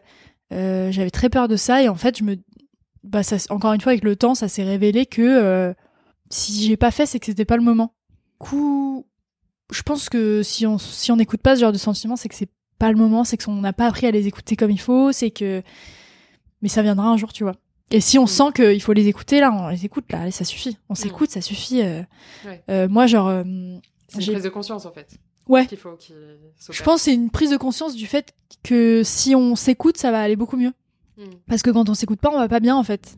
Et c'est chiant de pas aller bien parce qu'il y a rien qui va dans le dans le bon sens. Euh, moi par exemple, euh, bah, j'ai toujours su du jour 1 où j'ai posté ma vidéo euh, avoir les cheveux frisés en 2015. Je savais que ça allait être mon métier. Je le savais et j'en avais j'en rêvais et puis mais je l'ai toujours su, tu vois, je je sais pas comment t'expliquer mais c'était encore ce sentiment chelou de euh, là, je sais. Euh, sauf que j'ai attendu des années et des années de frustration en me disant non, je suis pas capable, euh, non, euh, c'est pas possible, c'est bizarre et tout. Euh, alors que je le savais en fait. Et quand tu sais que ça va le faire, bah il faut y aller en fait. Et après, après, je me suis rendu compte en me lançant que c'était le bon moment où il fallait que je me lance. Donc il fallait que j'ai toutes ces années de frustration et toutes ces années où je, je me sentais pas bien et tout parce que j'avais besoin que hum, ça me rassure et que ça me c'est pas le moment d'écouter tu vois mais après euh, après j'ai tiré trop sur la corde de je m'écoute pas et j'étais juste un être ronchon que j'avais pas du tout envie d'être mm. parce que j'étais pas dans ma voix et que c'était le moment que que c'était le moment de prendre ma voix euh, donc voilà je pense que quand on sait les choses euh, faut s'écouter et si c'est le moment y aller mm. et t'arrives à justement euh, faire fi des injonctions de familiales, de tes proches, ton entourage, ou est-ce que tu as eu ce soutien assez rapidement qui fait que c'était plus facile aussi pour toi de te lancer sur des chemins un peu inconnus, euh, d'arrêter l'école typiquement, qui n'est pas... Euh, ouais, euh, bah déjà la, pour moi la, la, vie qui compte dans ma famille, c'est plus les parents. Après le reste, bah j'écoute leurs avis, mais tu sais c'est pas, ouais. ils sont pas très impliqués quoi. mes parents, ils étaient affolés pour, toutes mes décisions, mes parents, ils étaient affolés. Quand je leur ai dit que je allais commencer les vidéos, c'était la crise. Quand je leur ai dit que j'allais euh, partir au Mexique, c'était la crise. Quand je leur ai dit que j'allais quitter l'école, c'était la grosse crise. En fait, chaque euh, annonce que je fais à mes parents, c'est un peu la crise. Et en même temps, ça me rassure. Parce que je me dis, bon voilà, si, ah si les parents disent non, c'est que il y a un truc à aller creuser. C'est génial. Euh, parce que à chaque fois, à chaque fois qu'ils m'ont dit, euh, là là, j'ai peur, ouh là là, machin, bah en fait, je l'ai fait quand même et ça s'est très bien découpé, dégoupillé après. Donc, donc ça me rassure un peu qu'ils me disent non en fait. C'est un red flag mais intéressant. Ouais. Puis après en fait ils me disent non au début parce qu'ils ont peur, c'est des parents. Et après, ils sont hyper chauds. Genre quand ils voient que ça va, ils sont mais alors mais super contents. Genre là, donc quand je leur ai annoncé que j'allais quitter l'école, c'était la grosse crise. Euh, mais en fait, je leur, je leur ai fait comprendre que j'allais le faire de toute façon. Alors là vraiment, en fait, genre annoncer à mes parents, c'est pas euh, oui ou non, c'est euh, oui, quoi que vous en disiez. Donc faites-vous à l'idée. Euh, et après, en fait, bah ils ont vu que juste ça me rendait heureuse déjà, et ça allait me rendre heureuse sur le long terme, et ça marchait en plus. surtout que moi, je suis pas du genre à prendre des décisions sur un coup de tête. En vrai, on dirait, mais pas du tout. Je, réfléchis tout le temps à tout. Et du coup, quand je prends une décision, ça fait alors des, lustres qu'elle est mûrement réfléchie. Et donc, quand j'ai quitté l'école, euh, je savais exactement ce que je faisais en vrai. Je savais pas exactement ce que je faisais, mais je, je savais euh, combien de temps j'avais pour faire quoi, euh, sur quoi me reposer, les plans B, les plans C, les plans Y. donc, en fait, que mes parents me disent trop bien ou pas trop bien, moi, je savais. J'avais mmh. pris ma décision et je savais moi-même au fond. et après, en fait, ils sont trop contents parce que bah tu sais c'est des parents donc euh, ils veulent juste euh, ton bonheur. Ils veulent juste ton bonheur, ils veulent juste que ça marche ça marche pour toi, ils, ils ont peur que ça marche pas. Sauf que toi quand tu sais que ça va marcher, ça va marcher. Donc il faut y aller. Et, euh, et maintenant ils sont trop mignons, vraiment ça me touche trop, ils sont ils sont tellement mignons. Genre là ils sont en train d'organiser des contrebandes de vente de mon livre dans leur magasin. Mais non. Donc euh, mon père il est buraliste et ma mère elle est coiffeuse. Et ils me disent voilà bah, on va en commander 100 chacun, comme ça on, les vendra comme ça et tout. C'est trop mignon en fait. et tout et, et ma mère elle partage tout sur Facebook, c'est trop mignon. Euh, dès que je poste une photo sur Instagram elle m'envoie un message, elle me dit tu crois que je peux la poster sur Facebook et tout. Puis ils sont là, tu sais, au début ils comprenaient pas trop, mais maintenant ils comprennent de plus en plus. Euh, parce que je leur explique tu longuement, je leur explique comment ça marche et tout. Et ils sont trop contents. Et genre, à chaque fois que j'appelle mon père, il me dit alors, alors à qui tu travailles en ce moment euh, euh, Ça va, te paye bien parce que attention. Hein. Enfin, c'est trop mignon. voilà. Je pense qu'une fois que tu rassures les parents. un euh, cap où maintenant tu n'as plus besoin de les rassurer, quoi. J'ai plus besoin de les rassurer parce que je les ai affolés trop de fois. Et maintenant, ils sont plus, ils sont plus effrayés. Ouais. Voilà, maintenant, c'est-à-dire, je leur dis, je vais surfer les plus grandes vagues du monde à Nazaré. Ils me disent, oh, c'est super. euh, maintenant, ils sont plus affolés du tout. ouais, vraiment, c'est trop marrant. C'est trop marrant comme ils sont plus affolés en fait maintenant. Euh, c'est trop drôle euh, parce que maintenant je fais beaucoup de voyages euh, solo, des trucs pas forcément dangereux, mais des trucs pas très safe, tu vois. Et ils sont juste contents. Ils disent ah ouais c'est marrant. Et tu vas faire ça avec qui Enfin tu sais c'est mm. c'est un autre rapport et j'aime trop. Je trouve ça trop mignon. Je trouve ça trop mignon comme les parents ils apprennent en même temps que les enfants mm. quoi. Je trouve que c'est un des avantages aussi de la vie adulte, c'est que t'as une autre relation à tes parents. ah ouais. sais pas si toi t'as vu le switch. Euh, mais c'est assez incroyable. Ouais, bah maintenant, euh, ouais, moi j'ai eu. D'adulte à adulte, et t'as pas les mêmes. Euh, de ouf. Réflexions quoi. J'ai eu le switch quand c'est moi qui commençais à leur expliquer des trucs. Ouais. Tu sais, parce que les parents ils t'expliquent des trucs toute ta vie. Mm. Et un jour tu reviens à la maison et ils te disent mais c'est quoi ça? Et là tu fais quoi? Bah alors je vais te dire. ouais, c'est là le switch. Et du coup maintenant je leur explique toute ma vie donc alors je peux te dire, je me sens très adulte. c'est génial. Euh... Alors, tu me dis si t'es à l'aise ou pas avec ces questions, hein, mais euh, on va parler euh, argent, si ça te va. euh, Comment comment tu comment ça se passe? Parce que tu es assez aujourd'hui dépendante de, de YouTube. Bon, maintenant tu as ton livre qui vient de sortir donc j'imagine que c'est une autre source de revenus aussi. Comment tu t'organises? Est-ce que tu as déjà une stratégie ou enfin voilà, comment tu t'organises? Parce que bah, quand on est professionnel et qu'on fait que ça, évidemment qu'il faut un peu savoir où on Ouais, ouais ouais, c'est clair. Comment je m'organise? Euh... hmm. Comment je vais te répondre à cette question?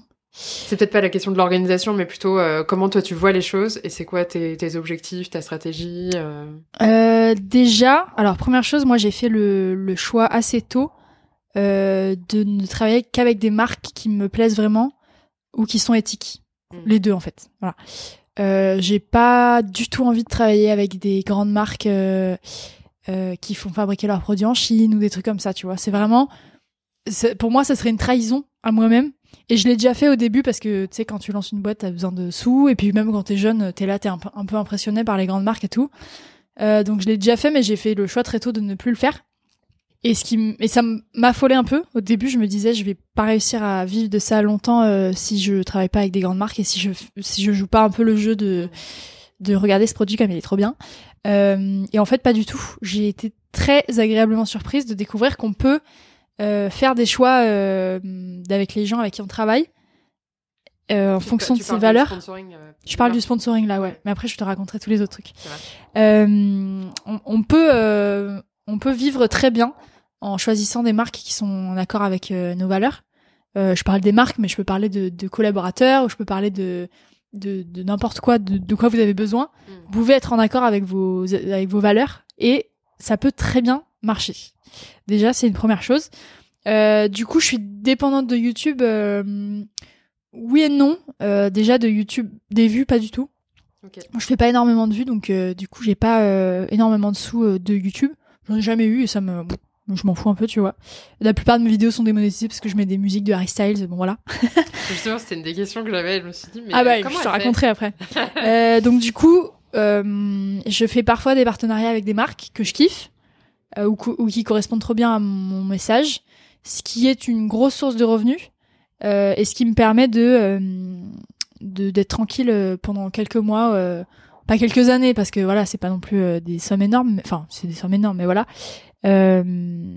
Donc quand je fais un partenariat avec une marque ça, ça m'assure quelques mois de tranquillité où je peux à la limite négocier avec d'autres marques que je kiffe. Donc ça me laisse ce, temps là en fait.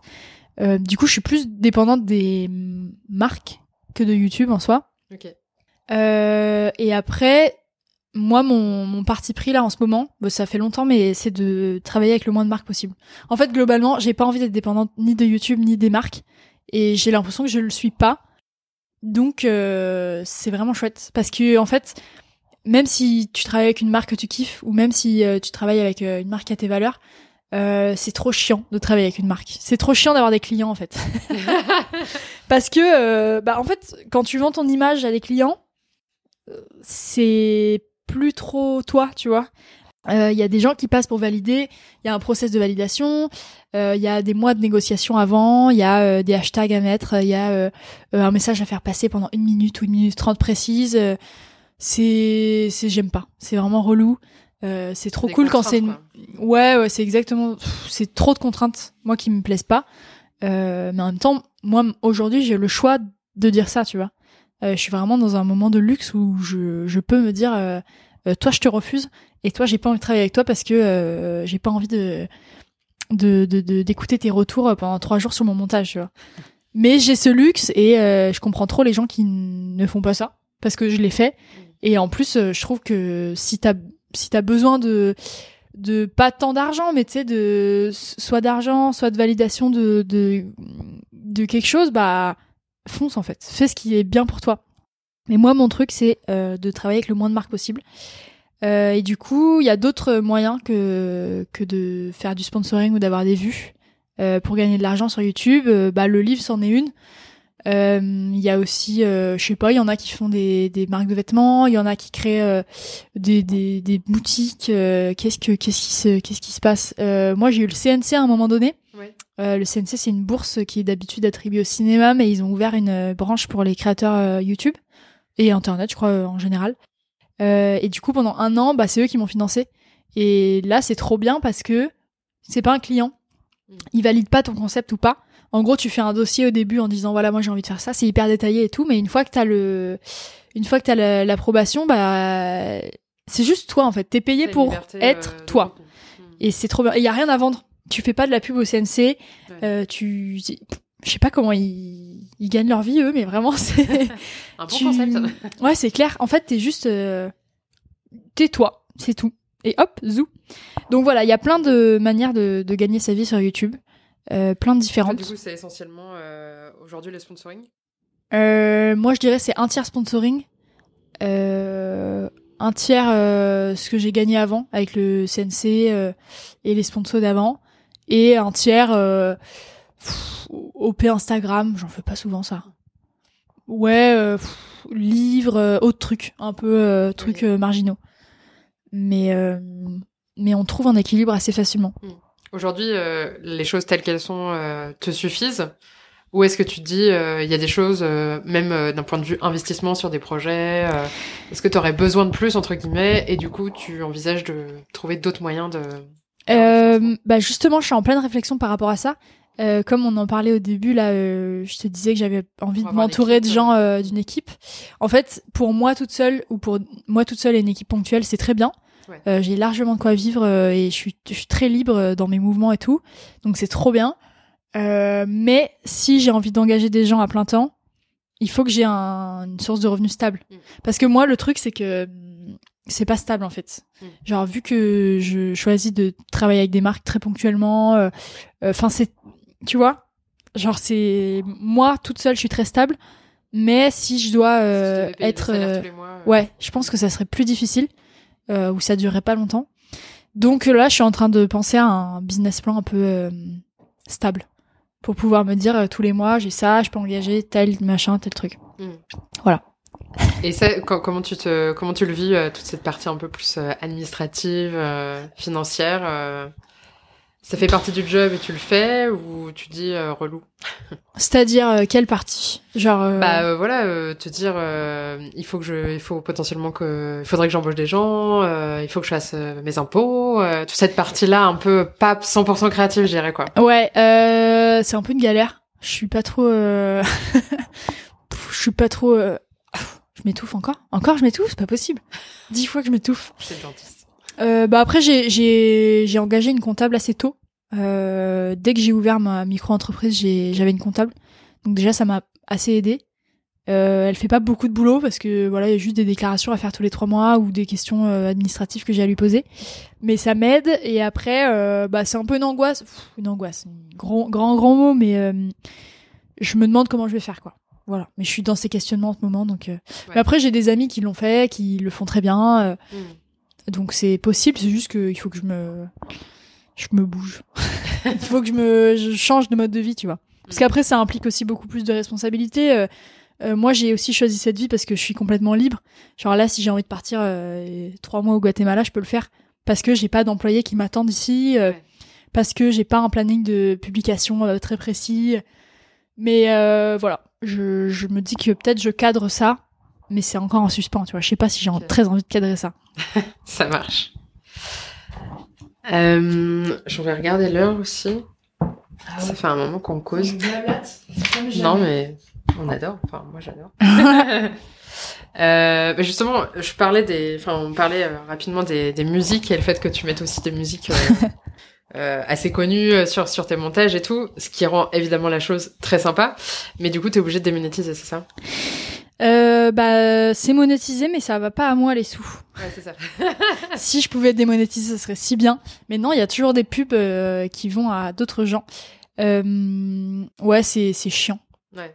C'est chiant et en même temps là, il y a il y a quelques vidéos, genre il y a quelques semaines, je me suis dit en fait, je je m'en fous j'ai pas envie de d'enlever ma musique trop stylée pour euh, pour mettre un truc libre de droit euh, nulos euh, juste pour euh, quelques vues et quelques monétisations tu vois euh, après encore une fois j'ai ce choix là quand on n'a pas le choix je comprends qu'on le fasse et puis même quand on a le choix c'est chiant tu vois genre tu fais tellement de boulot et c'est pas monétisé c'est trop nul mais après ouais moi je m'en fous un peu après moi j'ai toujours été dans l'illégalité Là, on commence. En fait, je commence à prendre vraiment un parti pris en me disant, je vais mettre les musiques que je kiffe. Euh, et je fais pas attention. Mais j'ai toujours été dans l'illégalité. J'ai jamais eu des, des musiques libres de droit de ma vie. Sauf qu'avant, j'avais des techniques un peu plus euh, évoluées pour les, les camoufler. C'est-à-dire? Euh, C'est-à-dire, euh, je prends des, des karaokés de chansons pour les mettre en fond et tout. Donc il y a toujours des chansons connues dans mes dans mes vidéos, sauf que je les masque un peu. Euh, ou sinon, tu sais, c'est des mm, des chansons que j'ai piquées sur des sites euh, euh, de, de libre de droit. Ouais. Tu vois, genre de trucs là, des, des banques de sons. Euh, et genre ça, je l'ai payé un an. J'ai tout téléchargé. Et du coup, j'utilise encore les chansons libres de droit. Euh, donc, je suis encore dans l'illégalité. D'ailleurs, je comprends pas pourquoi ça marche encore, parce que normalement, quand tu payes plus, il, il repère les vidéos. Enfin bref. Bah, tant mieux. Écoute, tant mieux. Mais du coup, j'ai toujours été dans l'illégalité, sauf que là, en ce moment, je prends un peu un parti pris en me disant, euh, et si je mettais ce refrain que je kiffe, euh, au lieu de mettre juste le karaoké derrière mes voix, tu vois. Mm. Voilà. Mais peut-être je, je, vais arrêter bientôt parce que euh, j'ai peur que tout soit striké, striké, ça me fait peur. et comment tu choisis tes, tes musiques alors? Euh, C'est mes musiques du moment. Tout simplement. Euh, j'ai toujours une, j'ai six ou sept musiques qui sont toujours les mêmes. Euh, que j'aime trop, qui vont dans toutes les situations. Ça va? Ouais, je commence à m'étouffer moi aussi. Tu veux, tu veux du thé, de l'eau, quelque chose? je, je, vais boire, mais vas-y, continue, je t'en prie. C'est l'hiver. Et oui, bah oui, bien sûr. Euh, ouais, du coup, j'ai toujours 6 ou 7 musiques qui sont toujours les mêmes. Euh, c'est soit des karaokés, soit des trucs que j'ai volés sur des banques de sons. Et, euh, après, je rajoute euh, des musiques du moment, tout simplement les, euh, les musiques que j'écoute en ce moment, ou alors les musiques qui me font penser à la séquence dont je parle. C'est assez, assez naturel. J'aime bien aussi me perdre sur YouTube pendant des, des heures et trouver des nouvelles musiques et me dire waouh, ça, ça va aller dans une vidéo euh, ou, écouter beaucoup les instrumentales pour aller chercher les karaokés après les mettre. Euh, et voilà. C'est ça ma technique musique. Super. C'est quoi la technique pour bien vloguer Ouh. Euh, et bah écoute, j'ai demandé ça à Pierre Cross il y a quelques années quand je l'ai rencontré et quand j'étais trop trop fan. Euh, parce que lui, tu sais, à l'époque, il faisait une vidéo par jour. Ouais, c'est ça, ouais. Mm. Et il était, il était brillant dans ce format et j'étais trop trop fan. Et euh, du coup, un jour, je l'ai croisé, je lui ai dit, c'est quoi ton, c'est quoi le vlog, quoi? C'est quoi pour toi le vlog? Et il m'a dit un truc. Je sais pas si j'arriverai à le ressortir, mais en tout cas, dans ma tête, c'était très très clair et ça m'a énormément aidé. Il m'a dit, imagine, euh, tu vois Rihanna qui, qui marche dans la rue et tu la filmes. Euh, c'est la même vidéo que tout le monde tu vas filmer le même truc que tout le monde. Alors que si tu prends un autre angle et que tu te filmes toi en train de voir Rihanna, en train de courir pour la chercher, en train de, de, dire oh là là c'est incroyable, euh, de décrire ce que tu vois, ce qu'il y a autour, de décrire ce qu'elle fait, enfin tu sais genre euh, de, de, parler de toi pour au lieu de parler d'autre chose. Euh, c'est là que ça va tout changer et c'est là que les gens vont s'identifier encore une fois ce truc de on parle de soi pour parler des autres et en fait il m'a dit ça ça, ça peut-être ça paraît pas très clair, mais euh, ça m'a changé la vie. Je me suis dit, voilà, en fait, je vais parler de ce qui se passe dans ma tête quand je fais des trucs. Et du coup, ça a toujours été un peu mon parti pris. Et après, euh, un bon vlog, je pense que c'est un... Un bon vlog, qu'est-ce que c'est? C'est un mélange de euh, moments très rythmés et de moments un peu plus calmes, de moments un peu drôles et de moments un peu touchants. De, beaux plans et de plans dégueulasses. C'est un peu un mélange de tous les extrêmes, je trouve. Et entre euh, l'impro et euh, la partie plus euh, scénarisée, toi, comment tu procèdes? Est-ce que tu as déjà le plan dans ta tête et tu dis, ok, je fais comme ça, ou est-ce que c'est aussi beaucoup d'impro et de capture du moment? Pour le vlog ou pour les autres vidéos? Peu cher, tu veux qu'on fasse une pause? Bah en fait, je sais pas, mais... Posons-nous, hein, si tu veux. Tu veux Ah, tu veux du miel Ah ouais, je suis chaud. Ou un strepsil Alors, la scénarisation. Euh, Sans transition. Euh, moi, je, je, Alors, attends, pour les vlogs ou pour les autres vidéos? Bah, les deux. Pour les vlogs, euh, j'ai toujours une idée de ce que j'ai envie de faire en partant. Parce que c'est ça qui va amener le fil rouge. c'est ça. Enfin, en fait, la manière dont je filme va être déterminée par ça. Donc j'ai réfléchi un peu en amont. Parce que si je filme tout et que au final, tu sais, j'avais besoin de certaines séquences pour parler de mon sujet, bah c'est chiant parce qu'on peut pas les retourner. Du coup, j'ai une idée de fil rouge, mais euh, j'écris rien parce que bah on sait pas comment ça peut se passer, un voyage avec avec des gens différents, on sait pas trop comment ça peut se faire. Donc je filme tout avec cette idée de film de fil rouge. Et quand je rentre, par contre, je j'écris. Hmm. Euh, j'écris toutes les, les voix off, j'écris toute l'histoire, j'écris euh, le, le, déroulement des vidéos avec euh, avec tous les rushs que j'ai sous les yeux. Euh, voilà, donc ça c'est le truc pour les vlogs. tu l'as avant de commencer les rushs ou il peut devenir euh, typiquement lors d'un voyage euh Bah avant je le faisais venir pendant le voyage. Genre j'étais dans le voyage et je me disais de quoi je vais parler. En fait c'est pas viable parce que bah t'as tout le début du voyage qui est pas dans le bon sens. C'est faut réfléchir avant de partir en fait. Euh, ouais c'est après, ça dépend euh, si, si c'est des grosses vidéos où je, je, voyage pour cette vidéo, il faut y réfléchir. Après, si c'est juste euh, un voyage entre potes euh, où je vais juste filmer ma vie et raconter après, je peux ne pas y réfléchir. Et je, mais parce que c'est un parti pris, parce que j'ai réfléchi à ne pas y réfléchir. voilà. Et après, les vidéos autres. Après, moi, c'est toujours un peu du vlog. Il y a toujours des parties vlog et tout. Mais j'écris tout. Tout est écrit au mot près, au, au, à la virgule près, au rire près. Euh, je me laisse des... avant de filmer. Avant de filmer, bien sûr. Je me laisse euh, des encarts d'improvisation, mais alors ils sont encadrés quoi. C'est-à-dire que j'écris euh, entre deux phrases, je dis là peut-être improvise devant la caméra, mais alors on n'est pas sûr. Euh, j'écris tout parce que je trouve que c'est ça qui est le plus efficace pour parler d'un sujet complet, quoi. Moi, je me verrais pas du tout me mettre devant la cam et, de, et juste parler d'un truc pendant une heure. texte avant de non. le faire Non, non, j'ai mon ordi. J'ai mon ordi devant moi. Et vraiment, je fais. Et du coup, aujourd'hui, je vais vous parler de le machin, la, solitude euh, dans le confinement. Et genre, je regarde mon écran entre chaque phrase. Donc, euh, mes, mes rushs, euh, mes, vidéos sans montage, c'est un cauchemar. c'est juste une phrase, silence. Une phrase, silence, une phrase, silence. Voilà. J'ai appris à faire comme ça. Je pense que c'est pas une très bonne technique. Et j'essaye de le modifier. Mm. Parce que c'est chiant à monter. c'est si j'ai envie de travailler avec un monteur, j'ai pas envie qu'il me voit lire ma phrase euh, et dire à la caméra, tu vois. C'est super euh, bizarre. Euh, mais en même temps, j'ai appris comme ça et c'est ce qui a marché jusque-là. Donc, euh, ouais, ça se sent pas du tout hein, dans la vidéo. Ouais, ça, écoute, ça me fait plaisir. si ça se sentait. Tu nous parles. non, c'est pas. Après, je l'ai écrit. c'est moi qui ai écrit, tu vois. Donc, ça. ça. reste naturel. En fait, quand je l'écris, c'est très naturel. Mais sauf que si je me mettais devant la cam et que je l'écrivais pas, je dirais pas tout ce que j'ai envie. Parce que j'ai déjà essayé évidemment. Mais juste tu sais il manque des phrases il manque des, des transitions euh, euh, ça se marie pas bien avec les images que j'ai déjà. Enfin c'est un peu une galère. Donc voilà j'écris tout. Et euh, ce sens du storytelling de raconter des histoires d'avoir voilà ce début cette euh, cette explication avec la petite morale. Comment est-ce que c'est long à faire ou est-ce que tu as déjà un peu ton fil rouge et t'as plus qu'à écrire ce que le milieu? Enfin comment vraiment ça se passe au moment de la création ça dépend hein ça dépend euh, de chaque vidéo. Chaque vidéo est une nouvelle aventure. Euh, là, par exemple, en ce moment, je suis en train de monter une vidéo sur la coloc. Euh, et je vais parler de euh, c'est quoi être enfermé avec sa meilleure pote pendant un an, pendant que le monde s'effondre dehors. En gros, c'est ça l'angle. Euh, et c'est super difficile parce que j'ai filmé pendant un an. Parce que moi, je filme toute ma vie, en fait. je filme tout le temps, sans cesse. Et après, quand j'ai un truc à raconter, quand j'ai un sujet de vidéo, je peux illustrer comme ça avec tous les, les moments de vie que j'ai. Euh, et du coup, dans une vidéo, dans ce cas-là, c'est un sujet, mais c'est un sujet qui regroupe toute l'année.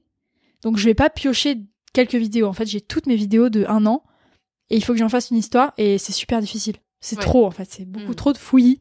Un an, c'est euh, C'est trop, trop, trop, trop d'histoires, trop de trucs ou trop, trop. Donc euh, voilà. Pourquoi je te raconte ça? Je sais plus. Le process euh, de l'écriture de ta vidéo, comment ça se passe et... Et bah comment ça se passe? Euh, J'ai tous mes rushs, je regarde tout. Donc généralement ça dure entre euh, 3 et 6 heures par vidéo. C'est énorme, c'est beaucoup trop. Mais c'est amateur aussi, tu vois. Euh, j'ai jamais appris à monter, j'ai jamais, appris, jamais appris à filmer euh, bien comme il faut. Je fais ma, ma, ma touillade, quoi. et après, euh, une fois que j'ai tout, je regarde tout, je coupe les parties qui m'intéressent et j'arrive avec à peu près 30 minutes entre 30 minutes et une heure. Et après, de là, j'écris. J'écris avec tous les rushs, euh, je, les mets dans l'ordre, euh, je rajoute des voix off, je rajoute des face cam. Voilà, c'est ça la création. Ça te prend combien de temps euh, d'écrire ta vidéo? Écrire, ça dépend.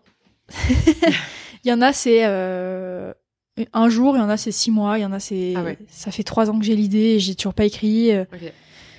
quand je m'y mets, je dirais que c'est environ euh, quelques jours, une semaine, quoi. Hmm. Histoire de bien tout caler, de savoir ce que je vais filmer, quand je vais le filmer. Mais euh, c'est long généralement ce genre de truc parce que je commence à écrire et puis après je l'abandonne, je sais pas trop où ça va. J'y reviens quelques mois plus tard. Euh, puis entre temps j'ai filmé d'autres trucs donc j'abandonne ce projet. Enfin tu vois c'est ça dépend quoi. Tout est tout se chevauche tout le temps. Hmm. Est-ce que parfois tu es insatisfaite de ce que tu crées? Euh... Je sais pas. Je sais pas. J'ai envie de te dire oui. Euh, j'ai envie de te dire oui. Et en même temps, si j'étais pas satisfaite, je le posterais pas. Donc en même temps, non. Donc je... Forcément, en fait, il y a forcément des trucs où je me dis ça va pas. Euh, euh, forcément des trucs que j'ai envie de faire plus grand, plus, plus mieux, plus, plus avec plus de budget, avec plus de que j'aurais pu faire autrement. Euh, donc oui, dans ce sens-là, il y a des moments où je suis pas satisfaite, mais chaque chose que je poste, j'aime bien. En tout cas, maintenant c'est le cas. Avant, euh, avant je postais pour pour avoir une régularité et voilà, donc j'étais pas tout le temps satisfaite. Mais maintenant, Là, ouais. Tout ce que tu postes, t'en es fière et Ouais, oui, globalement, ouais. Il y a des trucs, je me dis, c'est pas ouf, j'aurais pu faire mieux. Mais c'est pas un truc, je me dis, euh, c'est nul, tu vois. Et est-ce que ça t'arrive de regarder tes anciennes vidéos et te dire, euh, waouh, faudrait que je les supprime ou ça me représente plus ou... euh, Ça m'arrive souvent de regarder mes anciennes vidéos, justement pour me m'enlever ce truc de, je suis, je suis pas fière. Parce qu'en fait, quand je poste un truc en soi, le rendu, j'en suis fière sur le moment et je le poste. Et après, j'y repense, c'est des semaines, des mois plus tard, et je me dis putain, c'était pas ouf. Hein. Et du coup, quand je le regarde, je me dis en fait, si, c'était super. Tu fait du super travail, Luan. c'est juste euh, histoire de me rassurer un peu euh, et de et de aussi me refamiliariser avec mon avec mon travail euh, d'avant. Euh, histoire d'avoir un peu aussi une cohérence avec toutes les vidéos, avec tous les trucs que je fais. J'aime bien que tu sais, une... on retrouve les mêmes choses. Donc c'est bien de, je trouve que c'est bien de regarder son ancien travail pour voir euh, où on part, où est-ce qu'on va, comment on fait. Ouais, voilà, j'aime bien. Et puis ouais, ça me rassure vraiment ce truc de, ça va en fait, c'est cool. Mais après, je regarde pas les vieilles vieilles vidéos non plus, tu vois. Mais je pense que j'aurais quand même ce sentiment-là de me dire, euh, c'est mignon, c'est ça va, c'est bien, ça va, tu vois. Dans quelques années, tu la regarderas, t'en feras une vidéo. ouais, bah ouais. Bon, je l'ai déjà fait, hein, les vidéos sur les vieilles vidéos, tu penses bien que. La classique. Ah, de ouf. euh, je vois que l'heure tourne. Alors, on va passer aux petites questions flash de dernière minute. Ok. Bah, je vais te reposer une question que je t'ai un peu posée de manière détournée au début. C'est euh, quelles sont tes pépites euh, YouTube du moment? Oh là là, c'est difficile. Je peux regarder dans mes trucs? Bien sûr. Putain, en ce moment, je regarde pas trop YouTube pour être tout à fait honnête. J'ai un peu décroché de YouTube. Euh, j'ai plus, tu sais, euh, les pépitas. Avant, j'avais des pépitas. Hein. Avant, les gens ils me posaient ça, j'étais là genre, alors, il faut tout que tu regardes. Euh, si j'ai un classique, un grand classique, c'est Luke Corns, qui est un YouTuber américain qui a mon âge, je crois, et qui fait euh, des vlogs incroyables. Mais c'est pas des vlogs en fait, c'est plus du film en fait. C'est euh, lui son truc à lui, c'est d'aller voir sur place si ce qu'on lui a dit sur l'endroit c'était vrai. Par exemple, là, euh, récemment, il est parti au Pakistan. Pakistan, on se dit, oh là là, euh, euh les guerres, euh, tout ça, là. Et lui, lui, il a dit, ouais, bah moi, je prends des billets, je vais voir. Et en fait, bah c'était trop stylé. Il s'est fait des potes. en fait, je trouve qu'il il démantèle trop bien le, ce, que, ce que les médias racontent. Et il le fait très légèrement, et c'est beau, et c'est intelligent. Voilà, Luc Korn, c'est mon petit favori. Qu'est-ce qu'on a d'autre? Je vais te chercher des petite pépitas. hmm. Qui sait que qui sait que quand je vois une miniature, je me dis oh je vais regarder. Ah il y a euh, Kelly Wakaza, euh, qui est un youtubeur américain aussi, euh, qui est très très fort en technique de montage je trouve et de, de tournage et de, de storytelling. Il est, il est super fort. Et là il vient d'emménager avec tous ses potes youtubeurs à New York. J'adore. Ça me fait rêver en fait. C'est une vie qui me fait rêver. T'as envie d'aller faire une coloc avec, avec Ah bah de ouf. Ah bah de ouf. tu sais moi la coloc avec les potes, c'est mon, c'est mon, dada. Alors à New York, euh, ouais j'aime beaucoup. Euh, c'est pas un, un, contenu que j'aimerais faire, mais j'apprécie beaucoup le regarder. Euh, faut que je te trouve. Qui, qui c'est qu'il faut que je te trouve? Faut que je te trouve un peu des meufs là. Les meufs inspirantes, c'est qui? Euh, En ce moment, il y a Emma Chamberlain qui est hyper euh, hyper cool. Peut-être tu connais. Non, je connais pas. Mais euh, c'est une, c'est une youtubeuse américaine qui, qui est très très connue aussi. Genre, tu sais, c'était une des, des premières euh, à faire des trucs. Et euh, là où elle est trop forte, c'est que hum, elle fait aucun effort, ni de présentation d'elle-même, ni de présentation de ses vidéos. C'est-à-dire que ses vidéos, c'est juste des plans fixes d'elle qui fait des trucs random. Et hop, c'est tout assemblé. Mais je trouve que c'est très fort dans le sens où euh, c'est un parti pris énorme. Hmm. Et euh, elle est tout le temps toute seule. Et elle a un rapport à la solitude. Euh, je sais pas, elle est hyper calme. C'est, un, c'est on dirait un vieux chat en fait. tu vois l'image d'un vieux chat tout poilu qui se met au bord de la fenêtre? Ah là, c'est elle. J'adore. Qui je peux te sortir? Je suis sûre que quand je vais arrêter ce podcast, je vais dire mais j'aurais trop dû parler de ça. on fera un épisode 2. ah, c'est clair. Ah, de ouf. Avec plaisir. Hmm. Bah après, j'avais d'autres pépites, mais c'est des gens qui ont arrêté. Euh, genre, c'est des Casey Neistat, c'est des L. Mills, c'est des gens comme ça qui étaient génies il y a quelques années, mais qui maintenant ne font plus trop de vidéos, donc euh, c'est ouais. les recommander, c'est cool, mais c'est pas on n'est pas dans le move quoi. Écoute, j'ai plus. Pour le moment, j'ai que ça. Écoute, c'est déjà bien. Et en termes de musique peut-être ou des films que t'as vus, des choses que tu regardes, euh, comme tu m'as dit que t'étais pas trop sur YouTube en ce moment. Euh, musique, en ce moment, j'écoute beaucoup. Euh, j'écoute beaucoup Ariana Grande. J'ai découvert ça euh, là il y a pas longtemps là, et j'aime beaucoup en fait. Je me jusque là je me dis j'aime pas, et en fait si j'aime bien. Qu'est-ce qu'on a? J'écoute énormément le l'album de Bob Burnham. Euh, parce que Bob Burnham, dès qu'il sort un spectacle, il sort un album avec, parce qu'en fait, c'est un humoriste qui fait des, des chansons, et il est trop fort. Et du coup, je l'écoute euh, un peu pour la blague, un peu pas pour la blague, parce que c'est trop bien fait. Qu'est-ce que j'écoute d'autre euh, Billie Eilish? Billie Eilish qui est quand même euh, une icône mondiale. je l'aime et je l'écoute sans cesse. Euh, Shawn Mendes, j'écoute à fond aussi. Euh, je vais le voir en concert bientôt, je suis trop heureuse. Et ouais, voilà. J'ai... Qu'est-ce que j'ai en ce moment? Je crois que c'est tout. Je mets beaucoup les playlists euh, découvertes. Du coup, Ouais. je, je connais pas les gens que j'écoute. Mais j'aime bien. Ouais, je suis un peu pareil, c'est pour ça que je demande. Ouais, pour trouver des nouvelles personnes. c'est difficile, hein. Je fais un autre parallèle avec euh, dans ton livre. euh, alors tu le dis pas exactement comme ça, mais euh, c'est un truc qu'on retrouve. C'est la seule règle, c'est qu'il n'y en a pas. Ouais. Est-ce que malgré tout, euh, tu pourrais me parler du meilleur et du pire conseil qu'on t'a donné? Ouah là là. Euh, pire conseil, c'est euh, travaille avec eux parce qu'ils sont connus. C'est, on m'a pas dit ça, tu vois, mais c'est en mode, euh, oui, il faut, il faut dire oui à eux parce que ils sont connus, ils ont, ils sont crédibles. Oui, il faut, comment dire? C'est ce truc de les gens plus connus ou les institutions ou les les trucs un peu reconnus dans le métier, les tu sais les, les plus grandes euh, les plus grands networks, les plus grands agents, les plus grands les plus grandes stars, les plus grands youtubeurs et tout, il faut aller vers eux et il faut leur euh, leur accorder crédit et il faut dire oui s'ils te proposent un truc parce que euh, leur que statut. Ouais, parce que c'est eux. Euh, non. C'est à chier comme conseil. C'est pas du tout, faut pas du tout faire ça. Euh, ça va juste t'amener vers des gens qui ne te correspondent pas et qui vont te mettre la pression et qui vont. Ça ne marche pas. Voilà. Mm. Euh, moi, je trouve que si tu croises pas naturellement dans la les gens dans la vie et si ça se fait pas assez naturellement, faut pas y aller. Parce que forcer. euh. Ouais, de ouf. Euh...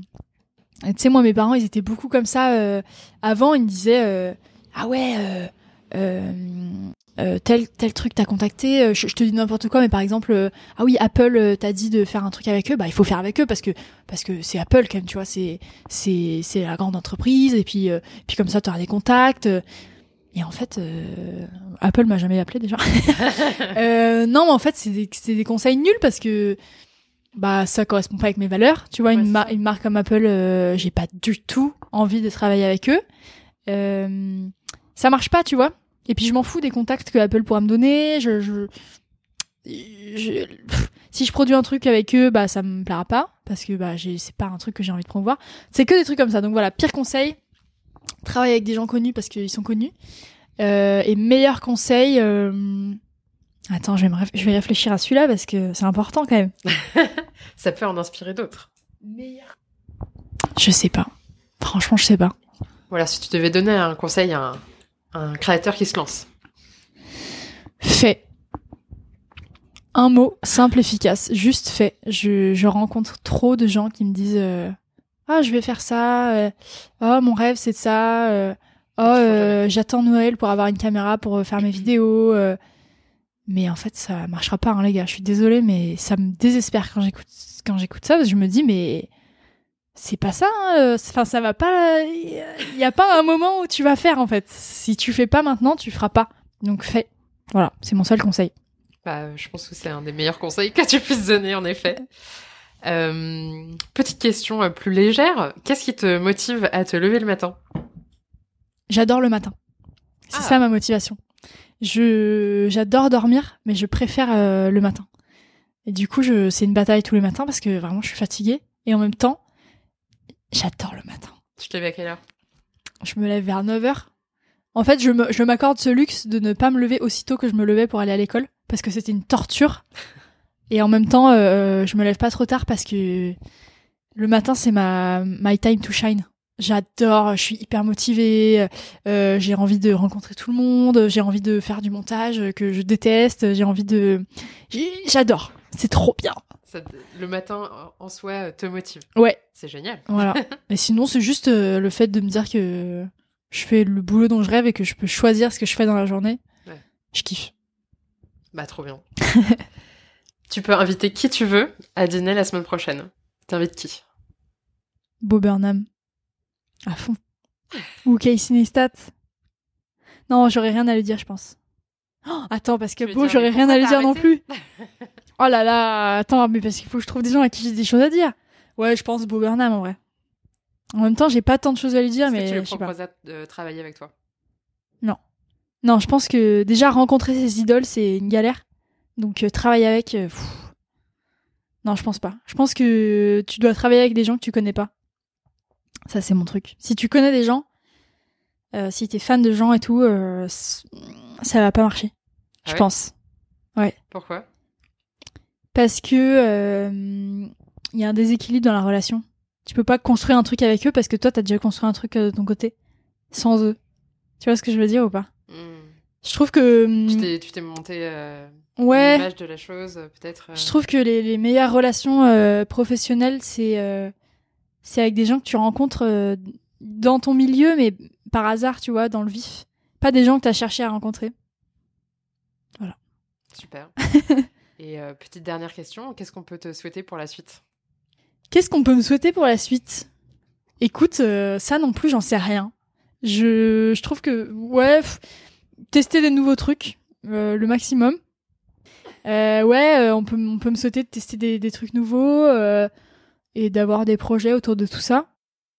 Euh, de, de, voyager, mais ça en même temps je le fais déjà, donc voilà. T'as un rêve de voyage que t'aimerais réaliser là dans les prochains, prochains mois? J'aimerais bien aller au Costa Rica. C'est un truc qui se prévoit un peu, qui, se qui, qui, va se faire là dans les prochains mois, ah, pour faire des vidéos avec un copain youtubeur. voilà, j'en dis pas plus, mais ça va être chouette. Ouais, moi aussi. Moi aussi, trop, bien. Bah, merci en tout cas énormément, Louane. Pour, bah, merci à toi, hein, c'était trop bien. Pour tout, tes... voilà, tout, tout, ce que tu nous as partagé, euh, ta bonne humeur, euh, ton côté spontané, authentique. Euh, merci beaucoup. voilà, moi j'adore et je pense que je suis pas la seule. Donc, encore félicitations pour tout ce que tu fais et, et merci. Merci beaucoup, ça me flatte. à bientôt. À bientôt. Et voilà, c'est fini pour aujourd'hui. Si vous avez aimé cet épisode, envoyez du love en commentaire, taguez-nous en story en aparté podcast et Luan Man Show. Envoyez cet épisode à vos amis aussi. Vous le savez, c'est le meilleur moyen de me soutenir sur ce projet. Un grand merci et à très vite pour de nouvelles conversations en aparté.